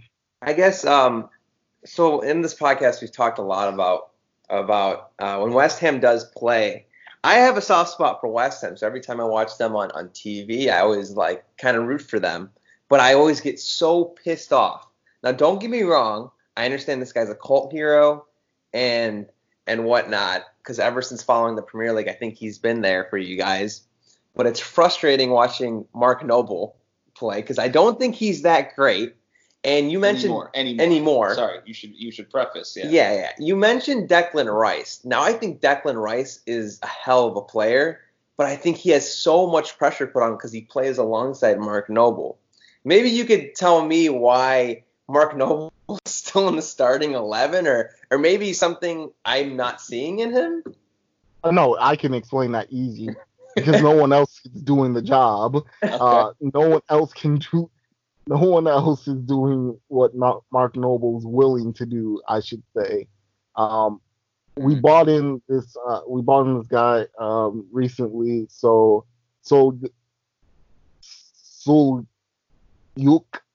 I'm Yeah. trying to say his name right, but we Yeah. brought him in, uh, Czech Republic man, and uh, I think he can do the job that's Mhm. being asked. Uh, but under, I think right now our biggest struggle is uh, manager. Uh, I think the biggest struggle has always been managers um, because we just can't get the right one. We have the talent, we need the right person to lead it. But going back to your point about uh, Mark Noble, uh, look, he had his moments. Like I go back to 2014, 2015, Yeah. uh, the year Leicester won the title. That was his best season.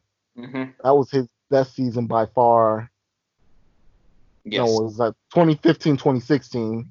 I should say that. That was the Leicester year uh, when he got snubbed out of uh, England uh, spot for whatever reason. Hashtag biased. Yeah. Hashtag, true. hashtag Jack Wilshere did not deserve to be on that Euro squad. This is true. As an Arsenal fan, I can tell you that you're right. Um, ironically, we decided to j- sign Jack Wilshere, and he's been a walking sick note. So yeah. Yeah. No. congrats to us. Yeah. Well, the injuries have also been a problem. And you mentioned manager, so I guess you're. I'm assuming that you don't think David Moyes is the answer. Oh no, he was never the answer. I mean, he he did the job in keeping us up Uh huh. way back, but he's not the guy you want long term. hmm Any ideal manager that you have in mind that is is obtainable? I know. Some, I mean, you could just say who the best one is, but any potential ones that you you'd say, hey, this guy might be a good fit. Um, when see, here's the thing: when I see Ancelotti willingly go to Everton, Yes. then I, it gives me dreams of grandeur. And it's like, that's that was baffling to us too. Yeah. uh, well, Pochettino, come down, come on down to East. London. Yeah. Right. Hey, he's still available. hey, like, like, come on down to East London. We we are not ashamed of you, man. hmm Yeah. Absolutely. Let's go. I'm not Yeah. afraid to beg. oh man. So well, little little work to do to stay up. Um, what what can you guys? What do you think they can do to avoid relegation, West Ham?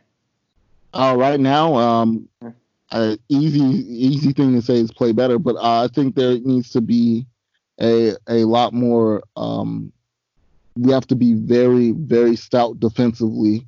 Mhm. That's the first thing, and then we have to just acknowledge what we aren't. Mhm. Uh, you know, we're not this free flowing attacking side. I think we have to admit that. Look, we're a counter attacking team. We're going to use speed, and uh, we're going to try to get goals off set pieces with Hilaire. That's Mhm. all we have to focus on doing. When you focus on what you, I think one of the issues is when you try to do too much, you end up doing, you end up hurting yourself a lot more than uh, when you acknowledge what you can't do and just focus on what you can do. hmm Yeah, you're right. Actually, Wolves are a good example of a team like that. That uh, Yeah. some of the teams that have sat back and they actually fare better against bet- top teams because they they're really stout defensively, as you mentioned, and hit on the counter. Um, so so if you guys stay up, uh, which you know we're hoping, we've actually mentioned on the podcast too many times when we've discussed who do you think is going to get relegated. We talk about teams like West Ham and Aston Villa, who are traditionally, you know, pretty, you know, good teams to see if we're hoping they stay up. Um, say we do, you do, and you're David Gold. As much as you may not like him, I know a lot of West Ham fans don't, but just pretend like you're David Gold for a second. What are you doing this summer uh, to improve the team? What is your, I guess, what would your priority be? Sell the team. that is the best way to improve it. Buy that's willing to buy the team. yes. So, um, I'm hearing rumors of an American consor- consortium, I believe, uh-huh. that's trying to buy the club, but I don't know how much I'm gonna put into that. But mm-hmm. uh, if he stays mm-hmm. in the sad situation where he stays our owner, yeah. I would just say simply make sure you're investing in the right positions and make sure you have enough depth um, because that says everything. And also make sure you're investing in our youth players. Mm-hmm. Uh, you know, we shouldn't be in a situation where we're haggling one of our academy players over a contract. Mm-hmm. Um, so that that's where I am right now with that. Mm-hmm.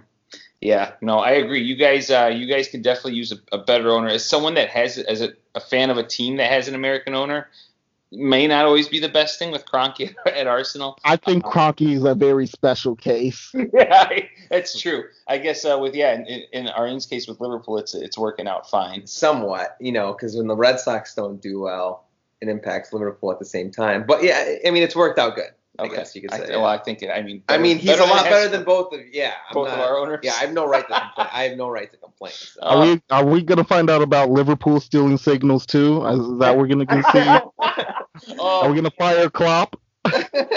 Please let me know. That would be that would be insane. Arjen would have a lot of questions to answer on this podcast. Yeah. especially especially me, especially uh, Jeff Paris and all the other people out there that are. Uh, that you know you, you go back and forth with.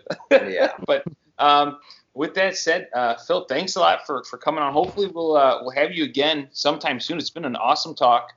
Um, and you know, do you have any questions? I guess for us, we usually allow the guests, if they do, do you have any questions for us before we uh, we hang it up for today? Um, what is your view on how international football is going to look at this point? Um, you know, I, I'm just wondering how that's going to work out with next year supposedly being the Euros, mm-hmm. uh, Gold Cup, Copa America. Like, how is that going to work logistically mm-hmm. in your eyes? Yeah. So, do you want me to go first? Or I, I okay. So I'm going to say this because it is going to be a mess. I think with with how late everything is restarting right now. Um, and the seasons next season would start, I guess, in a lot of leagues in September, European leagues. I'm, I'm speaking yeah. of September, maybe, maybe October, October. Yeah. and those guys don't get much of a break in the first place. Then factor in that we don't know if there's going to be a second spike in this in this pandemic, yeah, if travel is going to be allowed, if things are going to happen, and I think it is as it stands now. If it happens, if things, you know, I'm praying everything it works out fine but as it stands right now, uh, I it could be it could end up being a disaster. If it works out, it would be one of the most entertaining summers probably that, that we we've had as fans seeing everything. But then the question is, how tired are these guys going to be? Yeah, are they going to be what, healthy? What's your take on yeah, that? Yeah, that's another that's another thing. Like with all this going on, um, I think it's time for maybe teams to start digging in their youth, kind of like what Phil said. You know, start giving your youth a shot because you're going to need depth in these in these times and you're gonna have players, you know, that are exhausted, injured, and all that stuff. So it's definitely gonna be interesting, and, hopefully it happens because you know with with what's going on, you, you have no idea at this point. I mean, cases are still going up, and then you have like states that are just open and you know it's just everyone's handling it differently countries are but it seems like europe is kind of getting a good grip on everything that's going on so hopefully mm-hmm. um, they continue to progress but that's Phil. What are your thoughts? Um, as a U.S. soccer men's soccer national team fan, um, I'm just wondering how they're going to screw us over this time. Right. right. Um, I'm waiting for how they set up that group, that uh qualifiers. Yeah. I'm in total fear. Mm-hmm. Uh, I don't want to have to hear Trinidad and Tobago away oh, for the next four years. Uh, yeah, I still have nightmares of that. Yeah. Mm-hmm. Uh, I mean, we have a better So team, hopefully. Yeah. we should we should, but we should have we should have qualified. I'm I'm sorry. I, I I'm hurt. I'm hurt. I'm forever scarred by that. Oh my gosh, it was like a gut punch that night. My heart, like my stomach, was in knots. I was, yeah, I was so upset, and I still, you know, I think we have a lot of great youth players, a lot of good, you know, good up and coming guys. It's a matter of how they can mesh. And then I, I'll be honest, I'm not convinced by the current manager. Oh no, Greg Berhalter was not the guy I to agree. hire, but you know they wanted their their MLS guy, and we saw how that has worked out now. Yeah, Um, Yeah. we we can only hope it goes well. It- but there are so many better managers. Yeah, and so you know, many better. I'm looking for some people to, to really step up. I know a lot of there's a lot of Christian Pulisic hype or, throughout the years, but I know I've told Gio I've told my brother a lot. No, Gio Reyna's good. I mean, Sergio Weston Dest- McKinney, Yeah, Weston McKennie has been my favorite player for Yeah. quite some time, and he's so good. I know everyone's calling Pulisic Captain America, but in my opinion, I think McKinney should be Yeah. the captain. And Central I think mid. he's I think on the field and off the field he's he's well spoken and um, I think he can really be a leader. That's just how Yeah. I He, he just has to not be injured. Mhm. Um, Yeah. because I look at him, Tyler Adams, like Mm-hmm. Christian Pulisic. I need all of them to be healthy Oh, at yeah. the same time. Uh-huh, I agree. and how can we solve our striker issue? what? Solve? Right. yeah, it's insane. We don't do that over here. Right, exactly. We- just throw a cycle of players out. We recycle them. You know, next thing you know, Chris Wondolowski's going to be playing again, and we're going to be wondering what's gone wrong. oh my gosh. Oh well, Phil, it's been great. Any Yeah. other questions? I guess this has been awesome. Yeah. Awesome conversations. Uh actually no, I'm good. I'm just uh happy happy to have been on the call. Um happy to have been able to talk with you all. Really feels good. You know, just being able to talk right now. Yeah. And one last thing, um, I know uh, we're backtracking, but like back to the um, kind of the whole movement that's going on.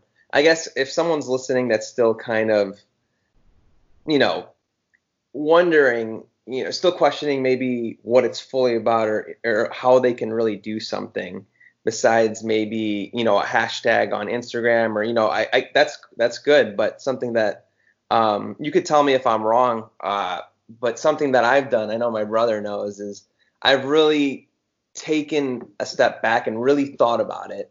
Um, I grew up with my best friend being uh, being black in, in Naperville, right?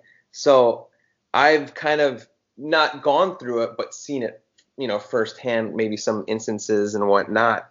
And I'm 100% sure, um, if you're not black, that you have you know, associated with someone that is racist, you know, homophobe, you know, anything, you know. Mhm. And there's some people that cannot be changed, maybe, Yeah. you know, or or like you said, um, you used a word that. Sorry, I'm not like 100%. I'm not very smart, but you said it's like fake, um, or or it's like underlying racism, right? So you Subtle, may subtle think- racism. Yeah. yeah, you may not think they're, but 100% they are. Now I have a really good friend, or two of them actually, they're brothers, and um, you know them as well, my Correct. brother, my brother, and Yes. something that you can do is make personal changes, right?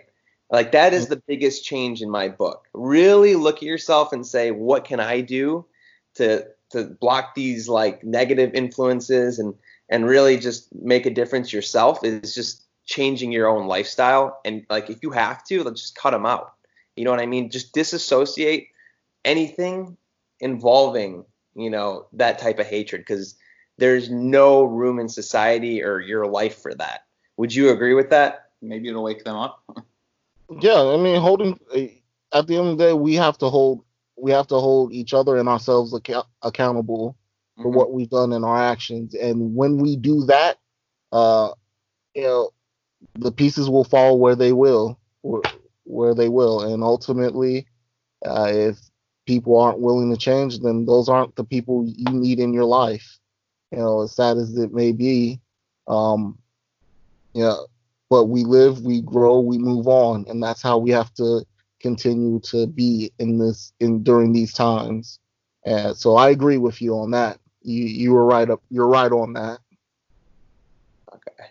Yeah, awesome. And again, thanks Phil for coming on. And hopefully, we'll uh, when uh, West Ham stays up, we'll have you on again. We'll have a mini ce- mini celebration, and we'll uh, It- we could talk it- international football. Mark Noble hits the uh, staying up PK maybe. If Mark Noble keeps us up with a PK, that that's just I will be celebrating into the night.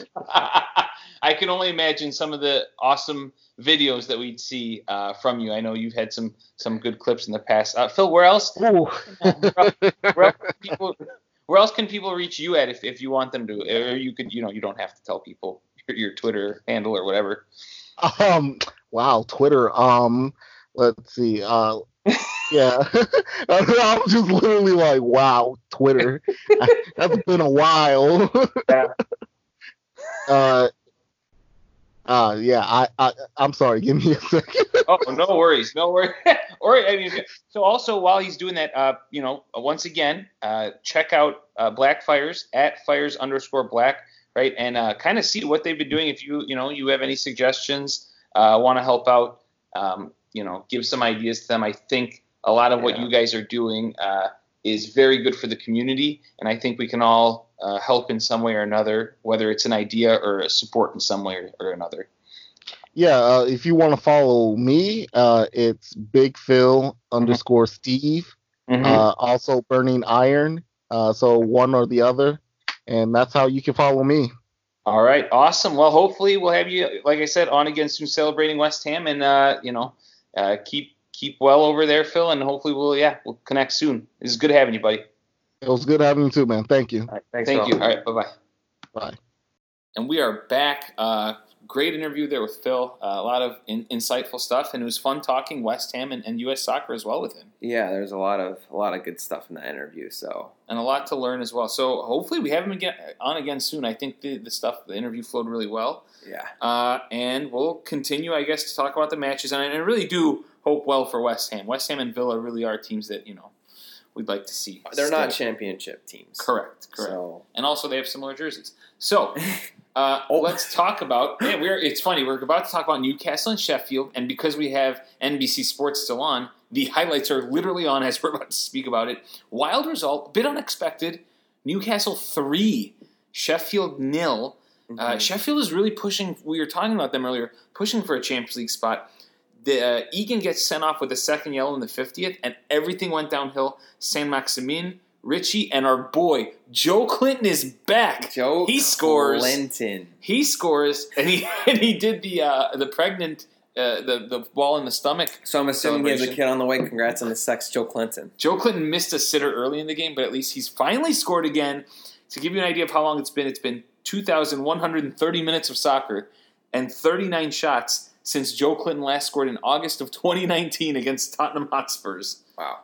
So, Arian, uh, what are your thoughts? First, let's talk a li- like real briefly about Joelinton Mm-hmm. um, because uh, Steve remembered.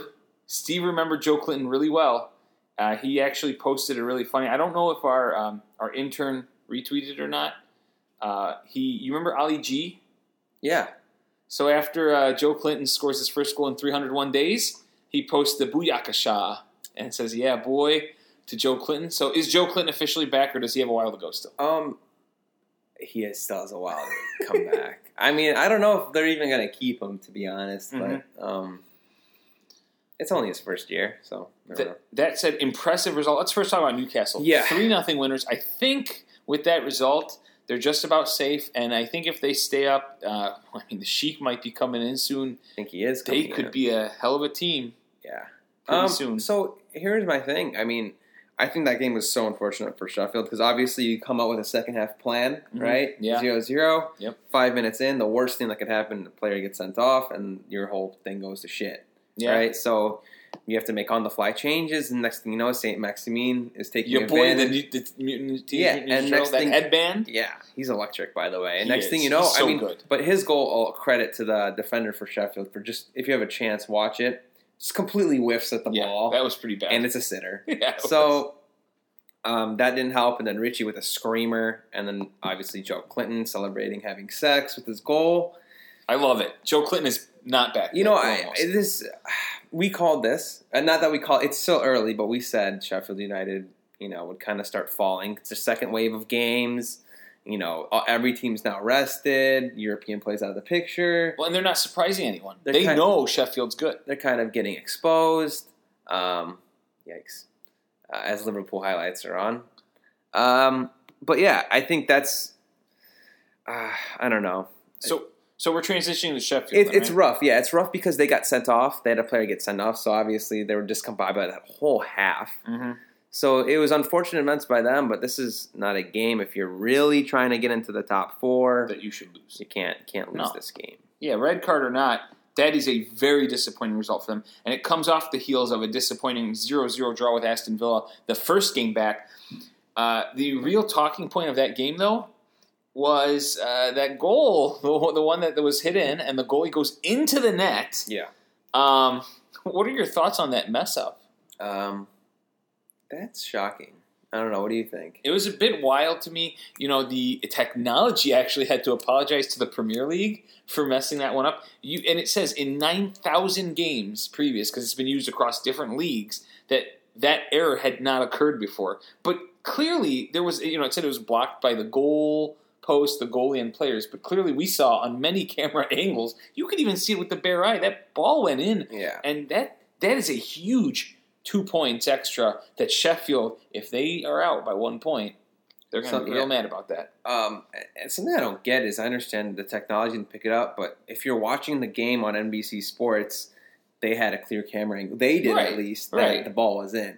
So my question is, Or Michael Oliver, your boy. my question is like, why can't they just go to TV? If the TV has a view of it, just go to the TV and just be like, all right, like, isn't that what um, football and basketball does? They legit Yeah, watch like the CBS Mhm. um, broadcast, like, oh, okay, that's what happened. yeah, Like, yeah. in my opinion, Premier League should be able to do that because that those are some huge ass points for a club that you know this this opportunity doesn't happen a lot. So Right. that's really unfortunate for them. And on the other end, if Villa stays up, that's one point that those other teams that get that if they go down, they'll be like, "What the hell was that?" it's a big game changer for sure. It was, and Steve actually wrote, "It's good to be back, boys. Just like we never left." After we, uh, our intern had tweeted, "Corona broke goal line technology with the clear image of the ball over the line." Yep. That's when you know it's back. Uh, so yes, a 0-0 result there. Uh, Sheffield picking up just one point in their two matches. It's not good enough. Um, I think that said we could wrap around with another Villa game. So it's cool how we're working this. We're trying to wrap. We wrapped around the Sheffield results. Now let's talk again about Villa, who drew that game nil nil. They lost the other day two, or it was yesterday, right? Two one against Chelsea. hmm Uh, your boy Hause with the goal. That's the your boy. minute. Do you even know who this lad is? No, Kortney Hause. Um, that's his first Premier League goal, and he's only ever scored seven goals in his career. Are you ready for this one? He's now scored in each of the top four divisions of English football. oh man, he's one of those guys. he's one of those guys. So he scores in the 43rd on a mad scramble. Uh, in the second half, Pulisic comes in in like the 55th, right? Scores five minutes later. Olivier Giroud puts the exclamation point on two minutes after that. Chelsea wins 2 1. Uh, first of all, let's talk a little bit about what? Do you want to talk Chelsea first, or you want to finish about Villa? Let's finish Villa stuff up, right? Grealish, your boy, was fouled nine times to bring his total of to 137 fouls this year, which is the most by far in the Premier League era, even more than Eden Hazard. Uh, what are your thoughts on Villa? And we've talked about already. Jack Grealish, is he as good as gone? Um, I, unfortunately, I think he is. Whether they stay up or down, Mm-hmm. I think. Um, well, I mean, especially if they go down. You know, the the time we live in now is if you're, at least for now, Aston Villa cannot compete with the top teams financially and whatnot. So if you're Grealish, look, you got to think. I'm putting because we're the same age, me and Jack Grealish. If I am him, I've played so many seasons with Aston Villa, right? I have lived that dream, Mhm. you know, in multiple leagues. Yeah, Um, not the best memories, but I've done it. right. If a big team comes, you know, knocking at my door, I'm talking Champions League team, Okay, let me foreign or you. domestic, I take that. What if it's what if it's not a Champions League team, but it's like Arsenal or Tottenham that aren't going to make Champions League this year, but would be quote unquote a step up Would Villa have to get relegated for that to happen? But what I'm saying is, I think domestic or foreign. So, Right. no, honestly, if I'm Jack Grealish, I'm going to get an offer from a Champions League side, and I take from a Champions League side, Okay. and I'm going to take it with the side that's in it mo- most consistently. That makes sense. Because I think he's good enough, and I think he trusts his own ability. Whether he starts on that team or not, he's gonna get he's gonna get his shot, and he's gonna stay there. I think. So, I think the only thing he still does need, you know, uh, fine tuning in is his off field uh, behavior because okay. he's not going to be a captain wherever he goes, so he's not going to have the spotlight on him, right? He's a Mhm. celebrity in Villa, and he's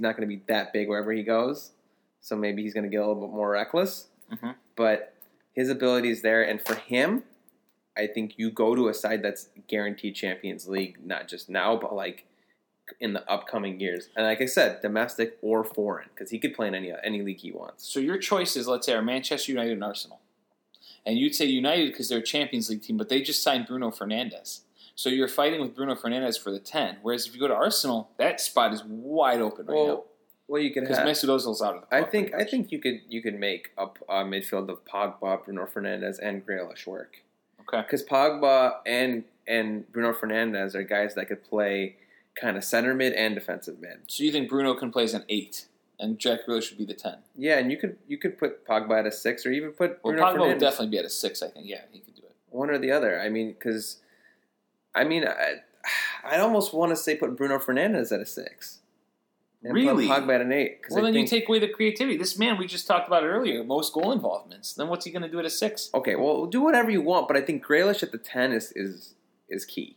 Okay. I think if you have someone that could pass the ball to Rashford and and Martial in those open spaces and create for himself as well.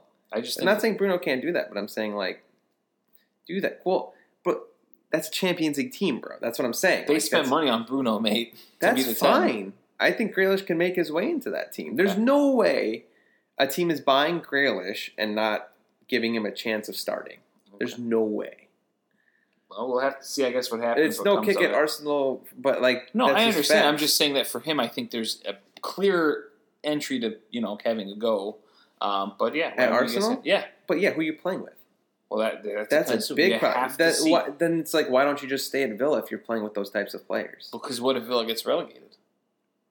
Well, then move to another. Like, th- there's no reason for him to go. And there's Arsenal. no doubt that if you play on a team like Arsenal, your chances, and it was we talked about in the interview earlier today, your chances of playing your, for your national team. I mean, he's gonna play anyway. same thing with Exponentially United. increase. Same thing with United. Well, what if he doesn't get to play? He's got to surround himself with really remember good with players. remember Wilfried Zaha. It has to be the right situation. Wilf Zaha, different player. I get it. Went to United, didn't work out. Went back to Palace. Very and he's young. Back. Very yeah. Oh, of course. Look, but like you're 25, 26. Your window for your prime is the next three years. Yeah, you no. can't waste one of those years not playing Champions League soccer, well, I guess we'll have to see. especially in a year, especially in the next two years where you're going to be in consideration for a World Cup roster spot. Uh, I, I see what you're saying, but he has to get into the team. I, I agree. It just it's He more will. difficult. You know, you, you. I think you you know yourself that he can get into. I do, but wants. well, I just don't know where these guys all play. I don't think they could fit all those guys in the same. so you don't think Bruno Fernandes, Pogba, and Grealish could coexist? it's going to be difficult? Yeah, and I, I don't know. I mean, it could. They could, but then it takes balance away. Then you what? Fred McTominay or whoever they have back there, who's going to clean That's up the mess? That Uh, well, well, that's what I'm saying though. Those guys, you put them in, you lose the balance of a defensive mid. Then I'm just saying. But then again, if another team comes up from abroad okay. I mean, and we'll knocks see. at your door, take that. We'll have to see, I guess, what happens with Jack. It'll be interesting. I do know that summer. he uh, grew up idolizing, uh, I think David Beckham, so Mhm. that could play into it. All right, yeah. So we'll see what happens with Villa. It's a very uh, touch or go subject to see if they're going to stay up. Chelsea, we we haven't talked about them yet. Uh, good win for them. They're a bit sluggish coming out. I want to talk about Tammy Abraham. It, was he not starting because they want to rotate? I mean, Olivier Giroud was started up front, um, and I know Timo Werner's coming in. So if you're Tammy Abraham, you're seeing your chances dwindle. You're not even getting time to prove yourself right now. What are you doing? Um, I think it is for the sake of uh, rotating, uh, but I mean, Giroud scored, so the good thing is for uh, Tammy Abraham, you know Giroud's not going to be there next season. Oh wait, he is. He just signed a deal. Yeah. That's what. Remember, I said this before. I mean, I think it's this time. I think you got to go. And it also could have been like you said with rotating because they're playing a team like Villa who maybe pack will pack the box. A guy like Giroud to get his head on it would be better. Whereas their next game I think is against City. So I'm, I'm guessing you'll see Tammy Abraham, a guy who can run a little more at the defense and, and score on a counter. But we'll see what happens. It'll be very interesting Here's here's a thought. to see with Chelsea. So, do you think Harry Kane stays at Tottenham for next year? Uh, well, we're not talking about Tottenham yet, mate. Well, Or we already did. So do you think he'll it- it- like I don't know. if he doesn't? I think Tammy Abraham could very well go there. Okay. Wow. That'll be a really interesting carousel. I think he does. I think it's very difficult this summer because of COVID for people to buy Yeah. players at his price. So I don't see Kane leaving. Maybe they'll tell him, hey, uh, if he wants to leave, I think they'll tell him just stick it out one more year and we'll sell you, you know, next season. which I think might happen. Right. But he's really got to do bits. But Yeah. I don't know. Some people are talking about him and Werner coexisting. Maybe Werner plays on the wing. I don't Hmm. know. Interesting. Yeah. I mean, you have to see what happens. But Maybe Tammy Brian Abraham knows more than is in a critical point of his career. Yeah, Brian, let us know what you think. Everyone else, let us know what Yeah, you think. I think uh, he's if you're Tammy 20 Abraham, what do you do? Tammy Abraham's twenty Mhm. So And he showed still- yeah. Flashes. Yeah, and I'm looking at the teams, right? Other top teams. He can't start for Liverpool. Right. Can't start for City. You got Aguero and Jesus, right? So there's no point that they'd splurge on that. Um, I don't think he joined join Leicester, right? Uh, Manchester United. I don't know. Martial, Rashford. Can you play Rashford on the wing? Yeah. Yeah, you can. Yeah, you can hypothetically. And then maybe then that means Martial, but like maybe he plays there. But that's that's maybe the only team. He'd be very expensive because it'd be too arrival for an, an English player. So that'll be that'll be a, I, like I'm saying, that's the only team domestically I could see him Yeah. going for, maybe getting a shot. You know, we'll have to. I guess we'll have to see. I think he might stick it out one season to see what he can do But with, if- with but- Werner. a thing that might work though is you look at the project around you and all the youth. hmm I mean, Chelsea's probably the main club to go to right now in England.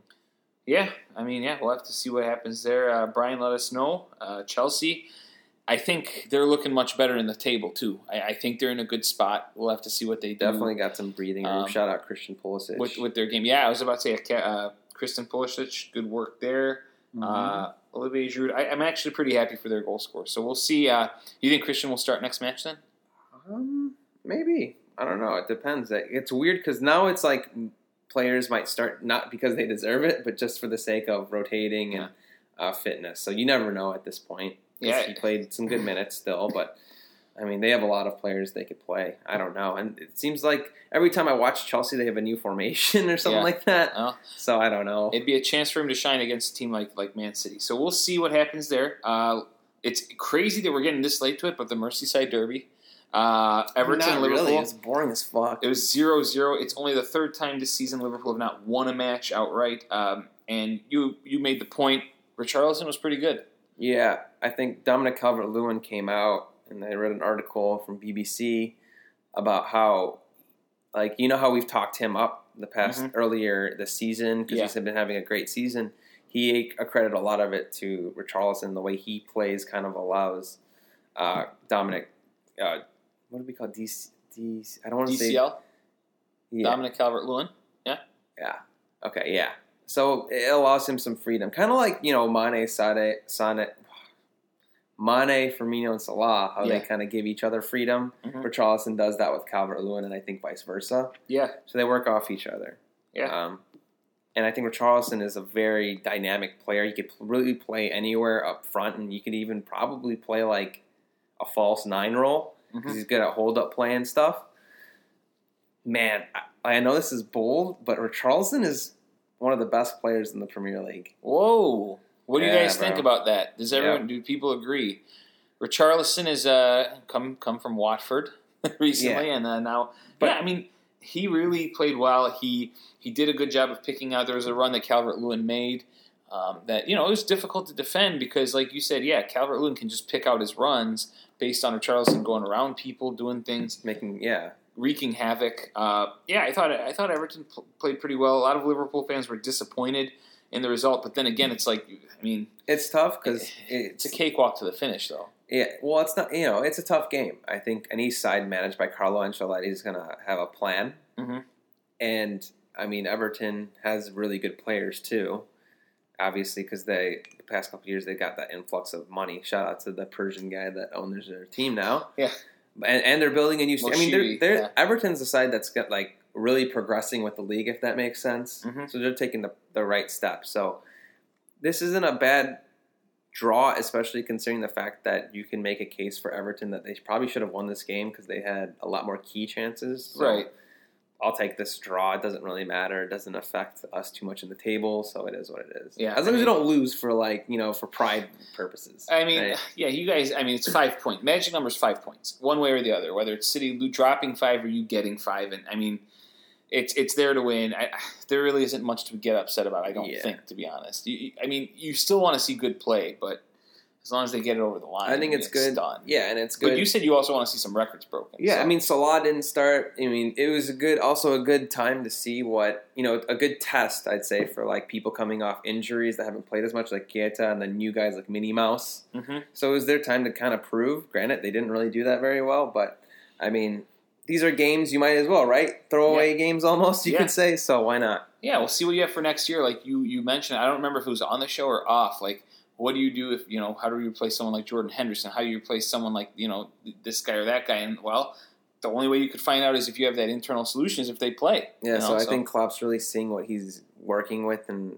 what he can do to make this team even better in the future. So, in case you know, what if Wijnaldum leaves? You know, like Yeah. can Kia can Keita play that role? If not, do we have to buy someone? Can Minnie Mouse really like who does he work with the best? Does he need a false nine to you know do good? Right. It's just stuff that, which is why this is another point. I'm mad we didn't get Werner because him and Minnie Mouse were teammates. Yeah. Oh, was it? Was it? Was it like what White Sox did? Remember how the Sox brought in a couple players to bring in? Um, who was that lad that uh, Machado? Yeah, yeah. And then they brought his friends in, and then literally they brought in his family. yeah, they signed his and, family. and it didn't work. Yeah. So So, but like, I don't think that was why they did it. But I know you, you know they work well together because they made it work at Red Bull. So, Yeah. I mean, it sucks that it didn't work out. And I know, like, I hate saying it, but it's it's out there. Werner wanted to go to Liverpool.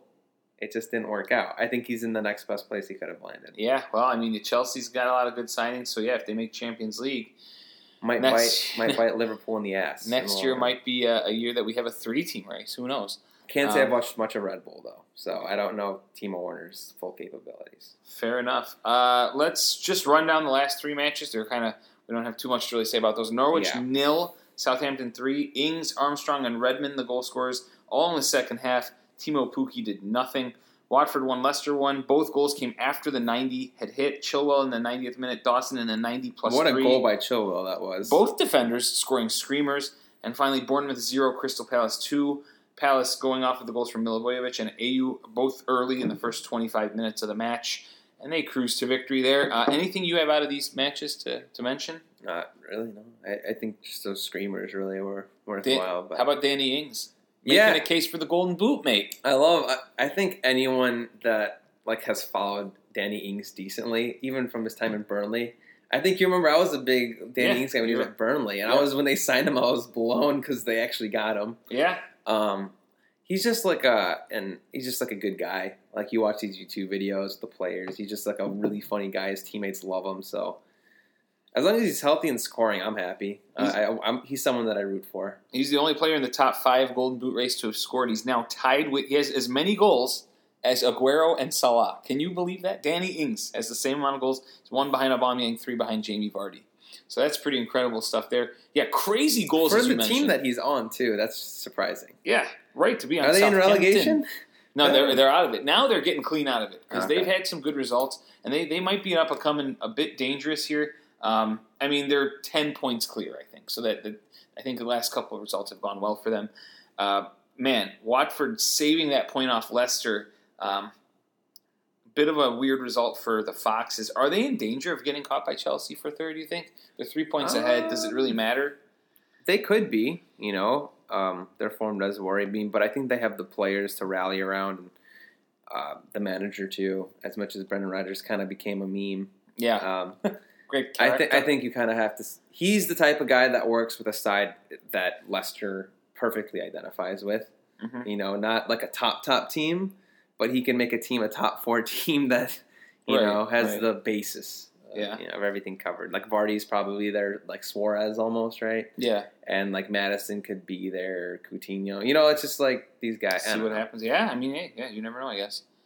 But we'll see with them. And then Palace, uh, with that win that we discussed, ready for this? They're in ninth place with 40 points. They're four points behind Manchester United for a Champions League spot.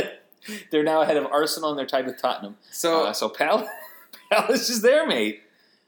yeah, you know they are. They're most certainly there, It's So- cra- it's a crazy season, and with it? a minus four goal differential. that's bananas. Yeah. That's wild. Uh, yeah, so that's it really for the action this week. How did we do in the predictions game? Uh, this week, our highest score was Steve, uh, 17 points for the week. Brian, the caboose, second with 16. Nikhil had 15. It figures the hosts are the bottom two. You had 13 and I had 10, which brings the season totals after 30 weeks to Areen is still in first place with an average of 14.63 a week. In second place, Nikhil, 13.76. Steve is in third with 13.65. I'm in fourth at 13.26. And the caboose is still the caboose, but he's above 13. He's at 13.05 and he's working his way up. I should be on the lookout because Brian is coming for me. So, uh, with that said, shall we get to our predictions? Yeah. All right, let's go to this week's This predictions. time I am prepared. The games are tomorrow, or sorry, Tuesday, Wednesday, Thursday. It's three days. Games are action packed. Then we got more on the weekend. So, Leicester, Brighton. Uh, I'll go first, I guess. I got Leicester 2, Brighton nil, Vardy. Same thing. Uh, Tottenham 2, West Ham 1. And ready for this? A shout out to our guest. I got Mark Noble, the Oh, goal wow. scorer. I got the same score, but I got. I'm gonna go safe and say Harry Kane. Kane. Okay. I was just, I figured it'd be good, good bants and, and you know, shout out Yeah, to Phil. Uh, Norwich 1, Everton 3. I got Richarlison. I got Norwich nil, Everton two, or Charles. Yeah, I think we were both impressed by Everton's performance. Uh, Wolves, Bournemouth. I got Wolves one, Bournemouth nil. Raul. Wolves two, Bournemouth nil. All right, Newcastle and Villa. I think this one will be a. Gr- I think this one will be fun. Watch the game if you can. Newcastle two, Villa two. And I have your boy El Ghazi with the goal. Wow, I got one one, and my boy Grealish. Okay, I got uh, Man United and Sheffield will also be a pretty good under the radar game. I got United two, Sheffield one at Old Trafford. And I have Tony Martial with the goal. I have United two, Sheffield nil, and Rashford. All right, uh, Liverpool Palace. I got Liverpool two, Palace nil. Firmino. Got Liverpool two, Palace one, Salah. Southampton and Arsenal, and I, I if I weren't an Arsenal fan, I'd pick a draw. But I'm going to go Southampton one, Arsenal two, and I think um, they're going to find light in the form of Eddie Nketiah. Oh, I have the same score, and I'm hoping Aubameyang plays, so I got Aubameyang. Can I say if he doesn't play? Can I say someone else? Yeah, you could send me something the next morning. He started the last two matches. Okay, so- well, off, well, on on record, if Aubameyang doesn't play, I like to put my hat in for Martinelli oh, I hope he. Oh man, if he plays, I'm going to pop a big bone. because he didn't play last game. so- Yeah, he, and he can do the job. Uh, so you had what was the final score? One two. Also Same thing, yeah. Okay. Uh, Burnley Watford. I got Burnley two, Watford nil. I got Dwight McNeil, the goal scorer for Burnley. I got one one, and since he was on the TV while we were making predictions, I had Jay Rodriguez. Yeah, I had McNeil because I was like, I don't know who to pick, and all of a sudden I heard McNeil. I was like, all right, there's my pick. yeah. So, gotta take the signs from but God. man, after that score, God, I don't know, they stink. Uh, and finally, the game of the week. We got to watch this one together. Yeah, I think this is gonna be a good game. I got. Ch- I think it's gonna be high scoring too because I feel like the defense. yeah, I do too. Take the over. Chelsea two, Man City three, De Bruyne. I have the same score, but I have Sterling score. All right, it's gonna. That's gonna be a fun If one. Sterling gonna plays, fun. don't know if he's gonna- Let's go lay some. I, I'm thinking Wednesday we go to the show. I'm being The serious. over is gonna hit in Chelsea City. There's no way it doesn't hit. No way. Set your alarm. We're going to the shoe on Wednesday. I'm telling you, we got to post the bet tickets. Funny I say this. Hit the I over. Put, I, I bet the over in the last Chelsea City game, and I believe it hit. So Oh, you were betting still? Whoa. So your bookie? in their last game, I mean, this was earlier in the season. Oh, oh, okay. Oh, when they played each other. I thought It's- you meant like. I mean, you got to think this was last time they played each other was quite some time ago because of the quarantine. Right, and, right, right. Yeah, it was. And no, we're, no, I'm ago. not talking quarantine Taliso, but quarantine to Lisa. What a guy he is. Do we? Hey, by the way, if anyone has any fun quarantine names, let us know. Uh, We're ready to hear him at uh, the Footy Corner two, uh, the number two. That is all right. So I think with that said, with us giving our Twitter handle, we are ready for the comments and shout outs. We've already mentioned a few of them. Uh, off the record. Yes, So, as a guy, like, do you like warm or cold weather? warm. Okay, so in the summer, like a day like this, do you Yeah. kind of like these kinds of days with a little bit of an overcast, or do you prefer sun? sun? Kind of like overcast. A Well then, mate, you deserve to. You should go to England and whatnot. I mean, shit. All right, shall we go to the shoutouts? What do you guys think? Sunny or, cloudy day? What kind of questions are we I don't asking? know, man. Like this is kind of like relaxing. I kind of like this rather than the fucking sun beaming and. Well, if anyone's still tuned in at this point, which I think it's been a good show, just long. Yeah, let us know what you think. Well, they got to stand around for the Mount Rushmore. Yeah, we got Mount Rushmore coming up, but we'll do it at the end of comments and shoutouts right now. So Yeah. let's start with uh, Steve uh, posting that uh, look at look at your boy Action uh, Z nine five one. That's me. Uh, going all green and shit. Uh, that Hector Bellerin for every Arsenal win for the remainder of the season will plant three thousand trees to help combat carbon emissions. Well, we're on pace to have zero because Arsenal isn't winning shit right now. So You know, Car- Hector Bellerin.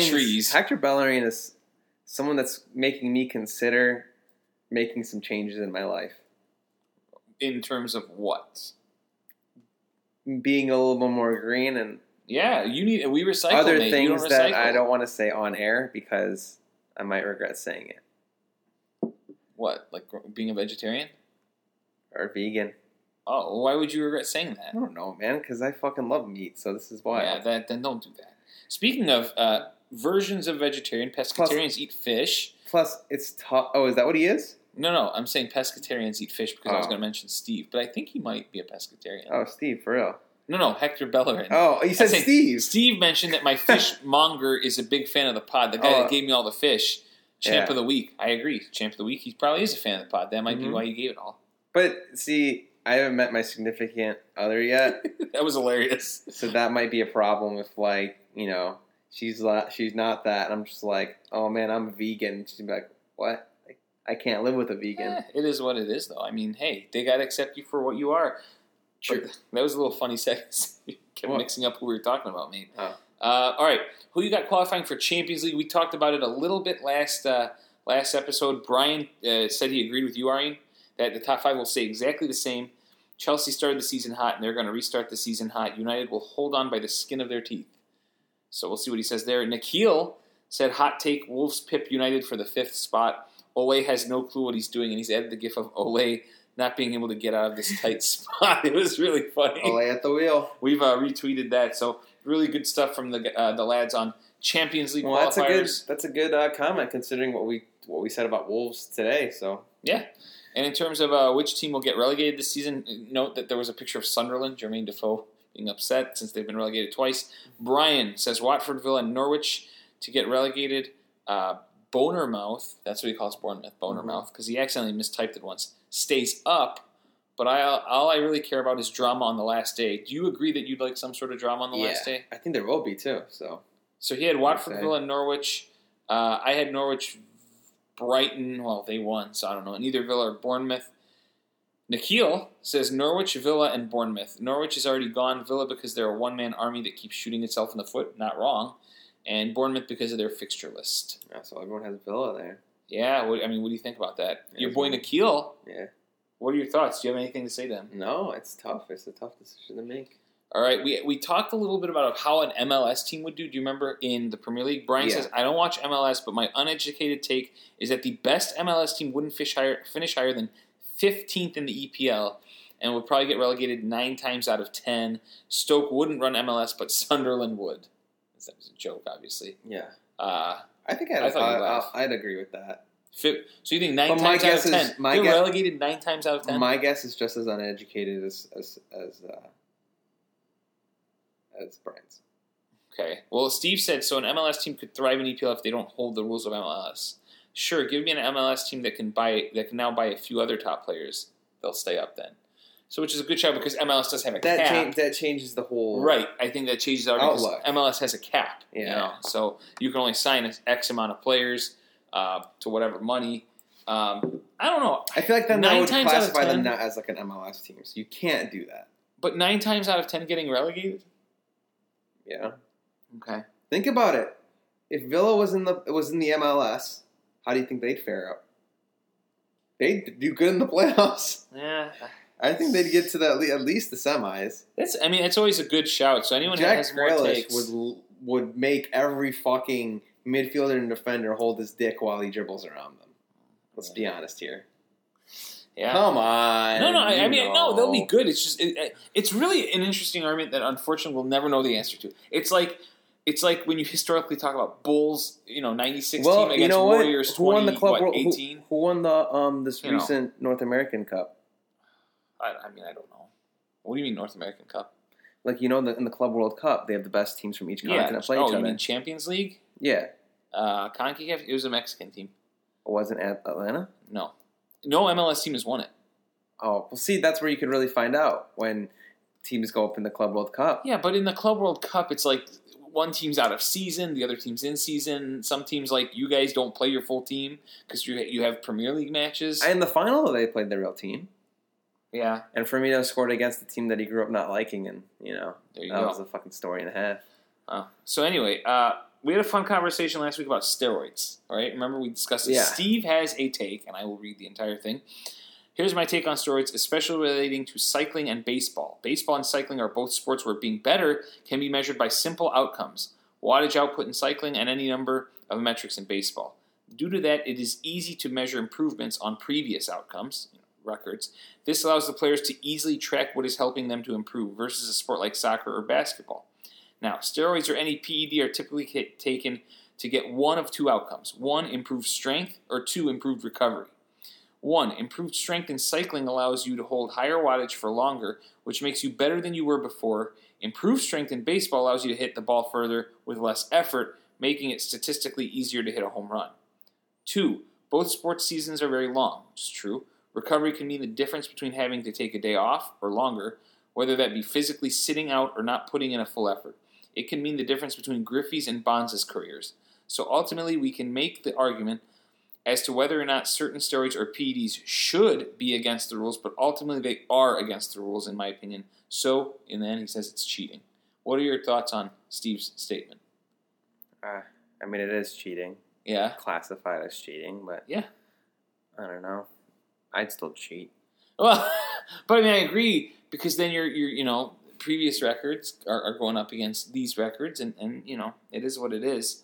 Um, I mean, do you think that they should look at the list? I mean, there's a committee on uh, in every sport, I believe, that that makes lists on what is banned and what is not banned. Right? There are banned substances and there are other substances that are not banned. So why not stick to those? I don't know. I don't know. Are you spe- very rarely are you speechless, mate? Well, I just feel like this is an argument where you're like you're on one side or the other. You know, you can't. I mean, if, like there's some people that just like morally always do the right thing and Mhm. are like, okay, these are the rules and this should be the rules. And then there are people, I guess, on the other side which are like, all right, well, if other people are cheating, I'm like I'm gonna do it too. Like, you know what I mean? Like there are rules, but Yeah. rules are meant to be broken sometimes. All right, fair play. I think I think we're both on opposite sides of that. I think Huh. you're by the books, and then sometimes, like in sports, I'm saying like, I mean, I'm one to take a Sacco pill before a soccer game. That's just facts. I'll take a Yeah, fat but burner. you're not a professional athlete, I, so I I, don't take really care. I take a that. fat burner, and I'm like one of the last people on earth that needs to take a fat burner. That's very true. Just give me those So- fat burners. so I mean, like, I'll do whatever it does, uh, whatever I can to get away with and kind of get the edge on the other guy Well, there you go. I guess because I just uh, want to win at the end of the day. It's fair enough. I guess people have different takes. It, Yeah. is what it is. I respect Steve- both sides. yeah, I thought I it was really well put by Steve. So good. Yeah. Oh yeah. Uh, he also said that there's a fun series in the Athletic. So those that are subscribed to the Athletic, uh, they're talking about what EPL teams other sports fans should root for. Uh, meaning that Red Wings and Hawks fans both got Arsenal. He said bullshit. I mean, hey, it is what it is. Uh, and uh, Bulls are Man U for sure. So I guess every like they say what you know the Premier League is back. Which football club should or soccer team should an NBA fan of this team root for? An NHL fan of this team root for? That you know there are similarities between. Very neat Tough. series. We don't have subscription to the Athletic, but if you do, please check it out. It's on our uh, it's on our feed. Yeah. Um, what, what are your thoughts? Is that a pretty? It's a pretty cool exercise. Yeah. Some reason to to uh, subscribe, I believe. So cool, cool stuff from Steve. Let us know some of the interesting ones you found. Like I said, I don't have, unfortunately, I don't have access to it. Yeah. Um, how many own goals? The men in Blazers tweeted. How many own goals are you planning on conceding today, uh, Dave? And there's David Luiz pointing two fingers up. Uh, oh my God, we're more prophetic than the Mayans. So Steve retweeted that and uh, said, "Welcome back to the Mace song." And the video is unavailable. I was going to play it. Unlucky us. Uh, but yeah, um, uh, EPL is back now. Brian had a couple of takes for you. Okay. One, he said, Arine, I prefer crunchy thin crust pizza. Pizza Hut has a really good crunchy thin crust pizza. And then you said, I really like their stuffed crust pizza. and Brian hit, hit his face. Can you explain yourself? Um, I've never had pizza Hut thin crust. I think every time I've gotten pizza, it's because of the stuffed crust, Uh huh. right? Um, I'd be open to trying it, but man, it's just really tough to to choose another pizza when stuffed crust is there. Okay. Would I you agree with that? No, I'm a big stuffed crust guy. So I, I, I like a lot of pizzas out of thin crust. So for me, it's not much of a contest. Oh, I like thin crust. I, I agree with no. Brian on the crunchy, you know, Yeah. big crunch guy. Okay. Fair enough. Uh, Well, it adds. It just adds to everything. no, it's, I think in some cases it's good. It's a beautiful In some cases it's good, but in the cases where I don't know, depends where you get it from. As always, uh, Brian then agreed. with. Underrated pizzas. They eat corner pizza. Shout out Detroit. Detroit style. I'll give him that. That's a good pizza. Then Brian said, Arine, no one should be assassinated. Also, Arine, wink, wink. Brian Hey, said he agrees. I think we're on the that same No page. one should be assassinated. Wink. I, I think I think we're on the same page here. You agreed with you. Yeah. So Look, we, we just both agree no one should be assassinated. so we now know We're just both wondering where the culture went, though, the culture of assassinations. Oh, okay. of of of leaders, but you know maybe alter that into people that maybe deserve to be assassinated. Not saying anyone deserves to be assassinated. we we get it. We Yeah, get it. The okay. culture. The culture. Uh, Steve said uh, he quoted you as saying, "I've been doing this whole episode with this stuff he knows." He said that this is your food poisoning game. it DMG. was. It wa- Was really it? was. it? Would you And consider it one of your top podcasts? I was very. I don't. I don't know about that, but Were I you think- on your game? I don't think I was, but I think um, I was a little offended when you just kind of brushed it off. So Me? yeah, What do you mean? you got to respect the pod biz, and you didn't do that. I didn't respect it. Would you expect me to be like Scottie Pippen No, and carry you like, off the court, mate. You should have been like, "Damn, like you're really going through it right now," but instead you just dismissed it. How did I dismiss it, lad? I don't know if you roll back the tape. Do you have a, Do you want to roll back the tape or no? Nah, no, no. Uh, fair enough. Um, oh, also with the Phil Foden thing, uh, you know, I mentioned that he should focus on not becoming the next Adnan Januzaj. So it's like, what's happened to him? You said you found that he's played for Sociedad. Yep. Uh, no, so- no, that was uh, Schwager did, not me. Oh, okay. No, you I- you wrote that he's a squad player. Yeah, I think Schwager put his comment there somewhere too. I knew that because of my I play PES, not FIFA. Yeah, I think he Um, put a picture of of Januzaj being at Sociedad. Yeah, maybe. So that's that. Yeah. Uh, all right, so let's go to the Eddie Howe leaving poll. Uh, Fifty-seven percent said that Eddie Howe will never leave Bournemouth. Forty-three percent said he will. So a lot of people think he'll Manuel Pellegrini at, at Bournemouth. Uh, Nikhil said though that he will leave and he'll go to Tottenham when Mourinho gets sacked. What are your thoughts on Eddie Howe potentially going to Tottenham? That'd be interesting. Do you think it's possible? Yeah. Now it's, It's, funny when we were uh, talking to Phil. Eddie Howe came to my mind. What if West Ham went for Eddie Howe? Is that a good move? Yeah, I think so. Yeah. I think he fit them pretty well, actually.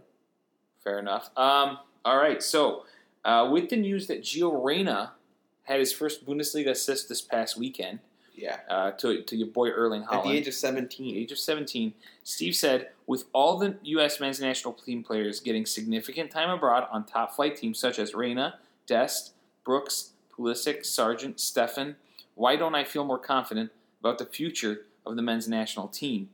Uh, someone else said Green gets an honorable mention. Uh, I don't know. He's Another currently in lad- the second Bundesliga. Right, I don't know about that. Right, uh, another lad named Vince uh, said because good American players also seem to be made out of glass and streaky. Shalea Fish said they're all like twenty. You should be. I think what confident of the future. Uh-huh. And someone else said because Berhalter will still choose his MLS favorites over legit Euro talents. We talked about that in the interview with Jason Phil. said that. Yeah. Some lad named Jason J Creo 55 with that. that got a lot of interactions. It okay. did. It did. Uh, so thanks to Steve because he started that, and Yeah. we didn't even really talk about it much. What are your thoughts? Why are you not as confident as maybe you could be with the U.S. I am national- very confident, actually. really. I you think, they'll do well? I think if they get called up, they will. Yeah, I mean, I think the players that, like like Phil said, if they're all healthy, I think I think they'll surprise a lot of people. Um, I'm confident in the guys that we got. I mean, I think they've Oops. Both.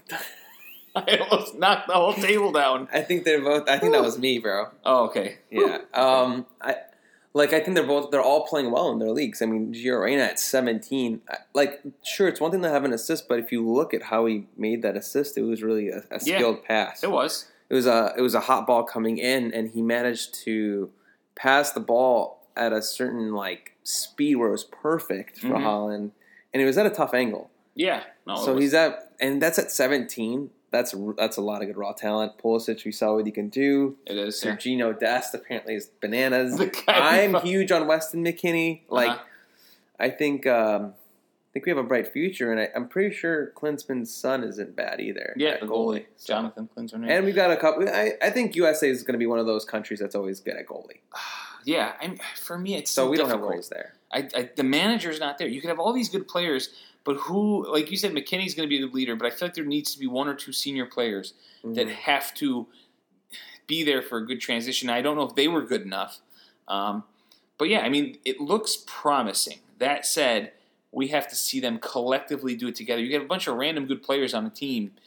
It's just a matter of they have to bring it together. You remember Belgium, who had all those amazing players in the 2014 World Cup, and they couldn't get past the quarterfinals. Yeah, Um, I mean, obviously, the U.S. doesn't have that right now. It's not that good, um, but they should be qualifying credit, credit the. to that team though. They made it to the semis and lost to the champions though. Oh, is that what it was? Did they make in it to- eighteen?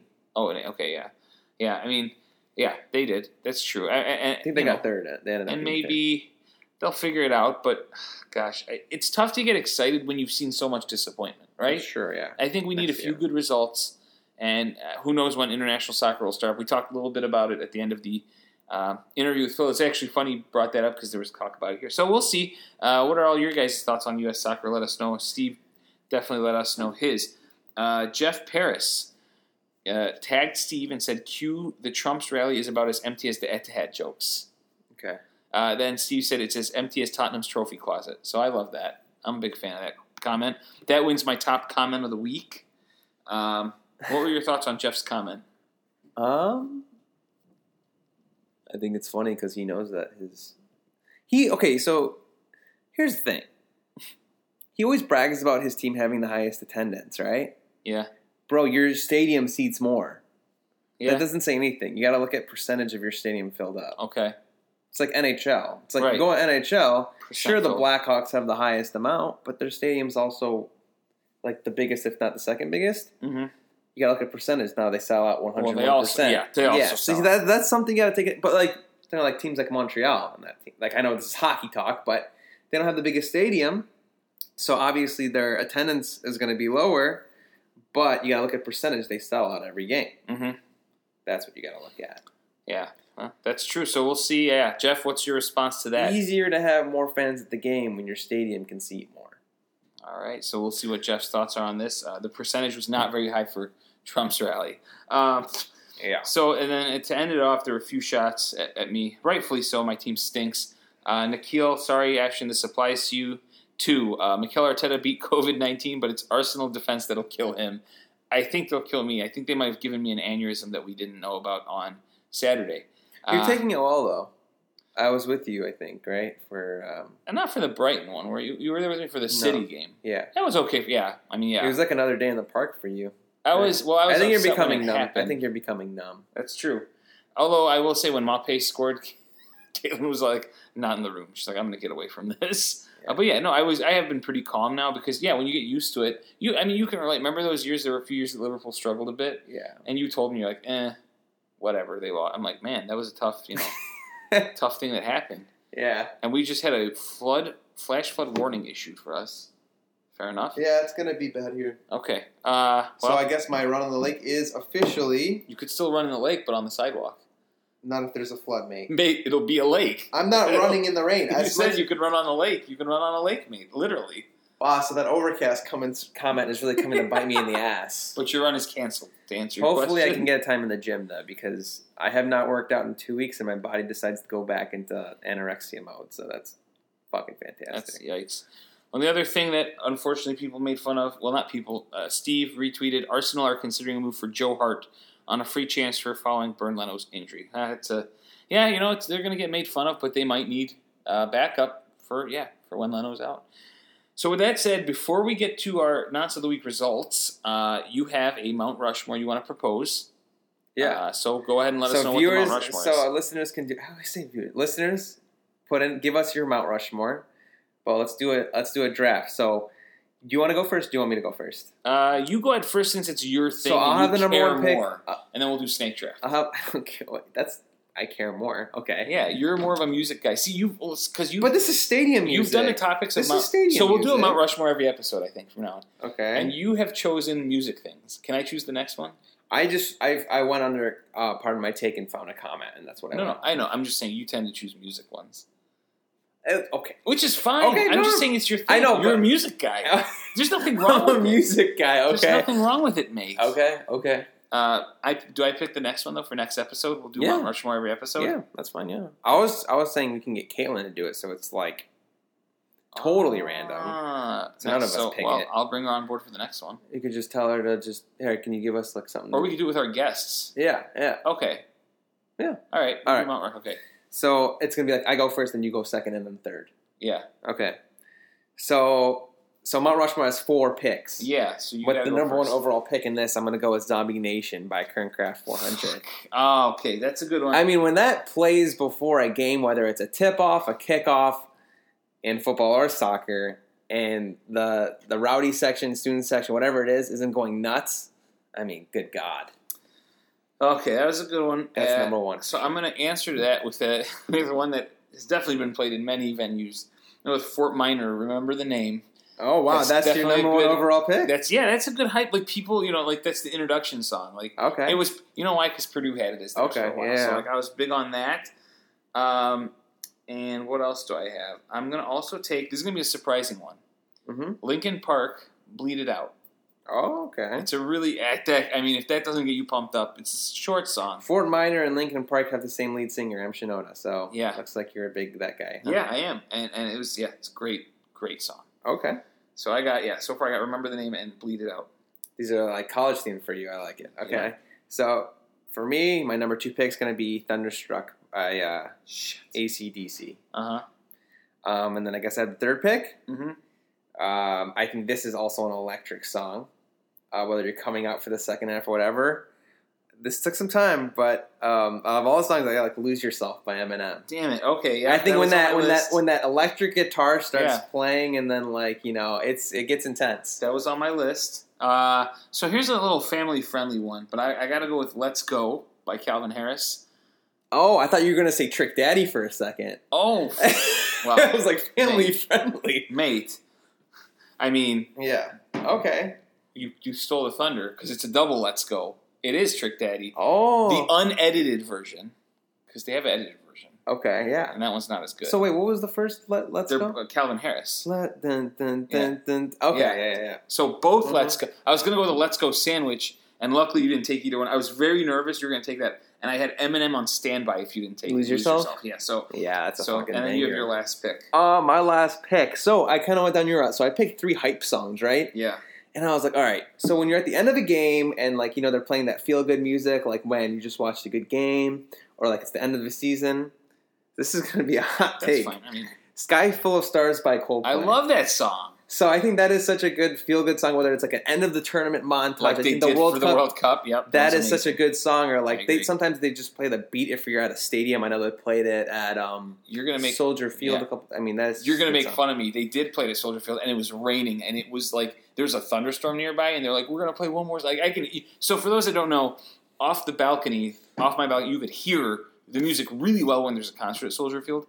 And Coldplay came two years in a row. There was one year, and I had the best seat because I'm on a balcony that's covered, Yeah. and you could hear the music. I'm telling you guys, really clear. If you ever want to come to a concert, swing by my place. I'll charge you a minimal fee. Uh, no, just kidding.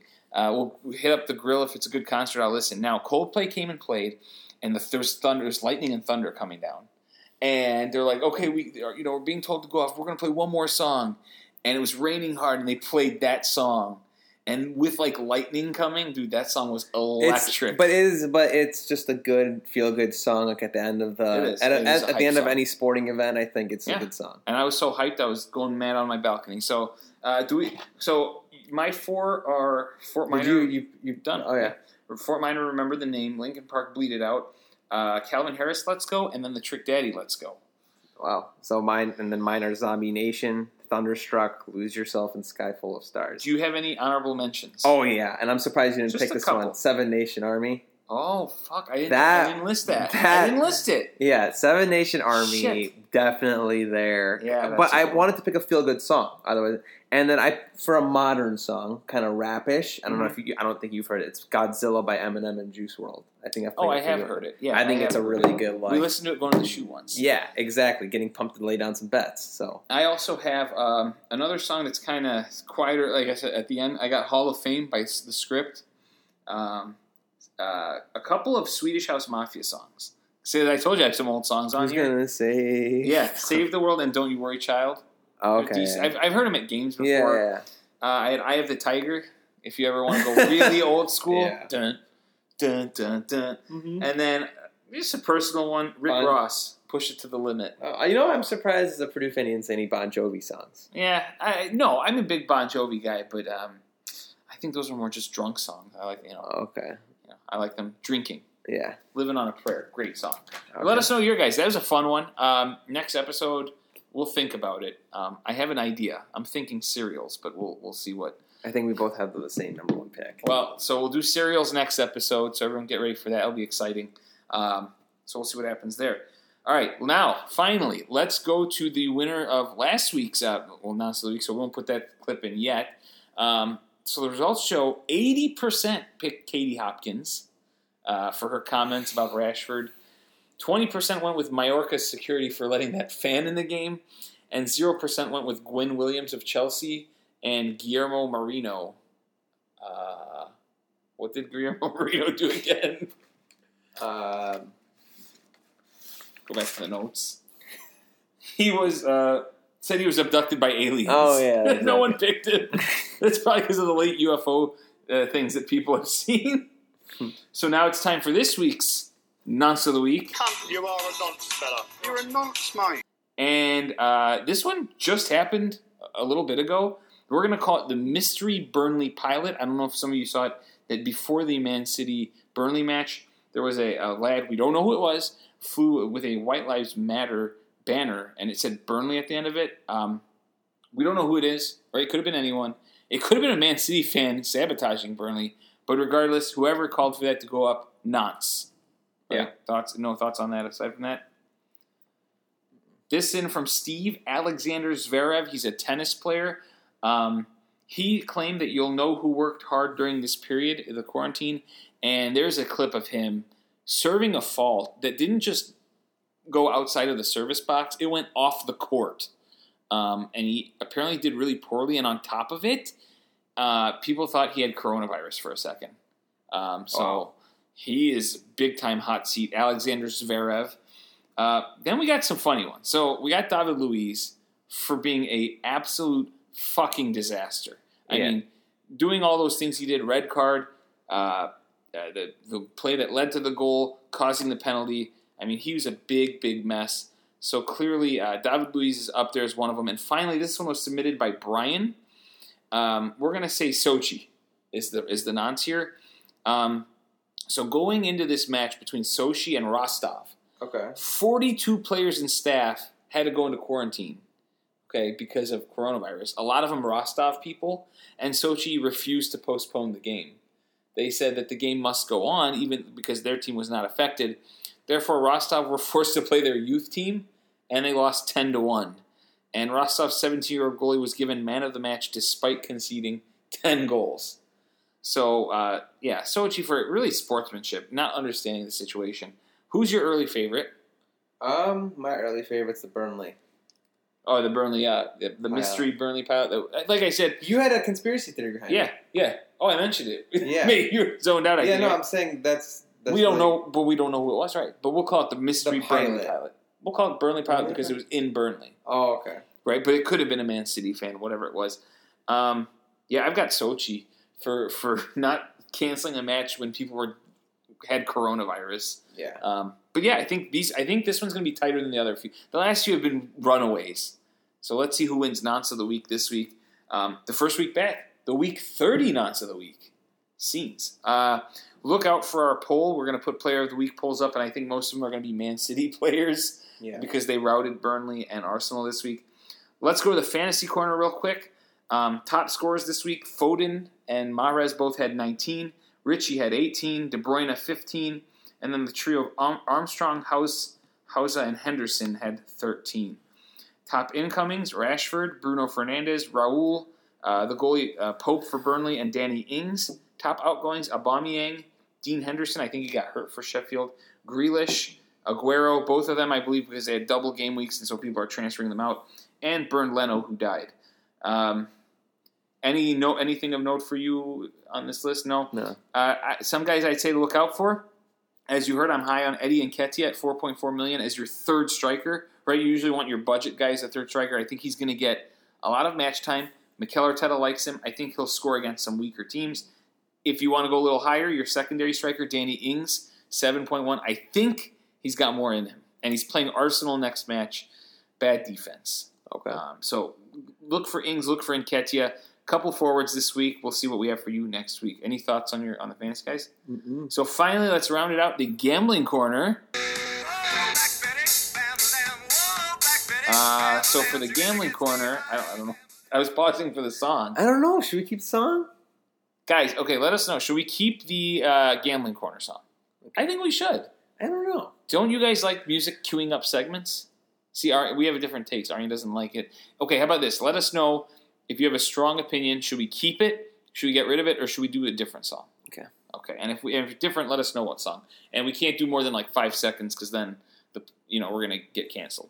Yeah. Uh, so this week, um, as we'd probably guessed, people sucked because it was the first week back. Yeah. Brian decided to sit this one out. Smart move. Steve lost three dollars and eighty nine cents. Arine lost one dollar, and I lost three dollars and seventy cents. Which means in total, Arine is leading, or no, Brian's leading the way at plus fifteen oh four. Arine's in second at plus ten oh five. I'm in third at minus two dollars and sixty cents, so a whole lot of evenness. And Steve should probably stay away from the casino. He's at negative fourteen thirty one Even though he's killing the predictions. which is crazy, right? Yeah. That he's killing the predictions, and he's in last. Brian, who's last in the predictions, is really good at uh, the gambling corner. Which me, I guess, that goes to say that the games that they're confident in, they're they're hitting at different rates. Right? Yeah. Brian's hitting the confident games. Steve is, I don't know, doing a madness. All right, so this week, let's make our gambling corner picks. Um, do you have yours, or do you want me to announce? mine? Yeah.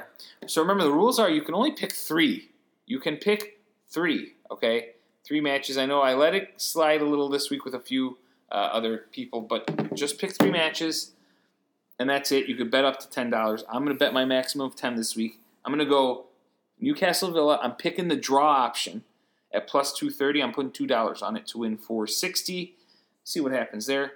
Arsenal Southampton. I feel like Arsenal at plus 165 is good value. I know they've been stinking, but they have to win at some point. I'm taking $3 on Arsenal plus 165 to win 495. And then I have Leicester winning at home against Brighton. They're minus 145, so they're favored. I'm putting 5 bucks to win 345. So again, Newcastle Villa draw. I got Arsenal at Southampton. I got Leicester at home against Brighton. Okay. Um, I got a parlay of Leicester and Everton winning, Okay. and that's one dollar to get two fifty seven. okay. And then So that's plus 257 basically. Uh-huh. In taking Leicester and Everton, both wins. yeah, yeah. Uh, who are they playing again? Leicester's playing uh, Brighton. We both have that. hmm And Everton was against Norwich. Okay. Yeah. And then I have Liverpool minus one and a half Oh, against wow. Palace. Okay. Whew, bold. And what's the line on that? Um, I'm going five dollars to get ten twenty five.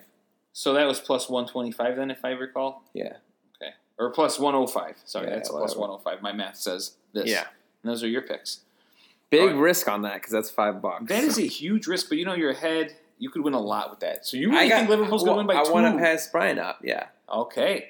Brian, the pressure's on you. You sit still, you could still be ahead. But if Arjen hits that, you are in trouble. If I win both, I get a grand total of uh, twelve eighty something. Would you lay that at the shoe? So I think we're so we're gonna not hit tomorrow's games. No, but my plan is if you're down Wednesday, you got to get up. We're going to the shoe. Would I hit that? Probably.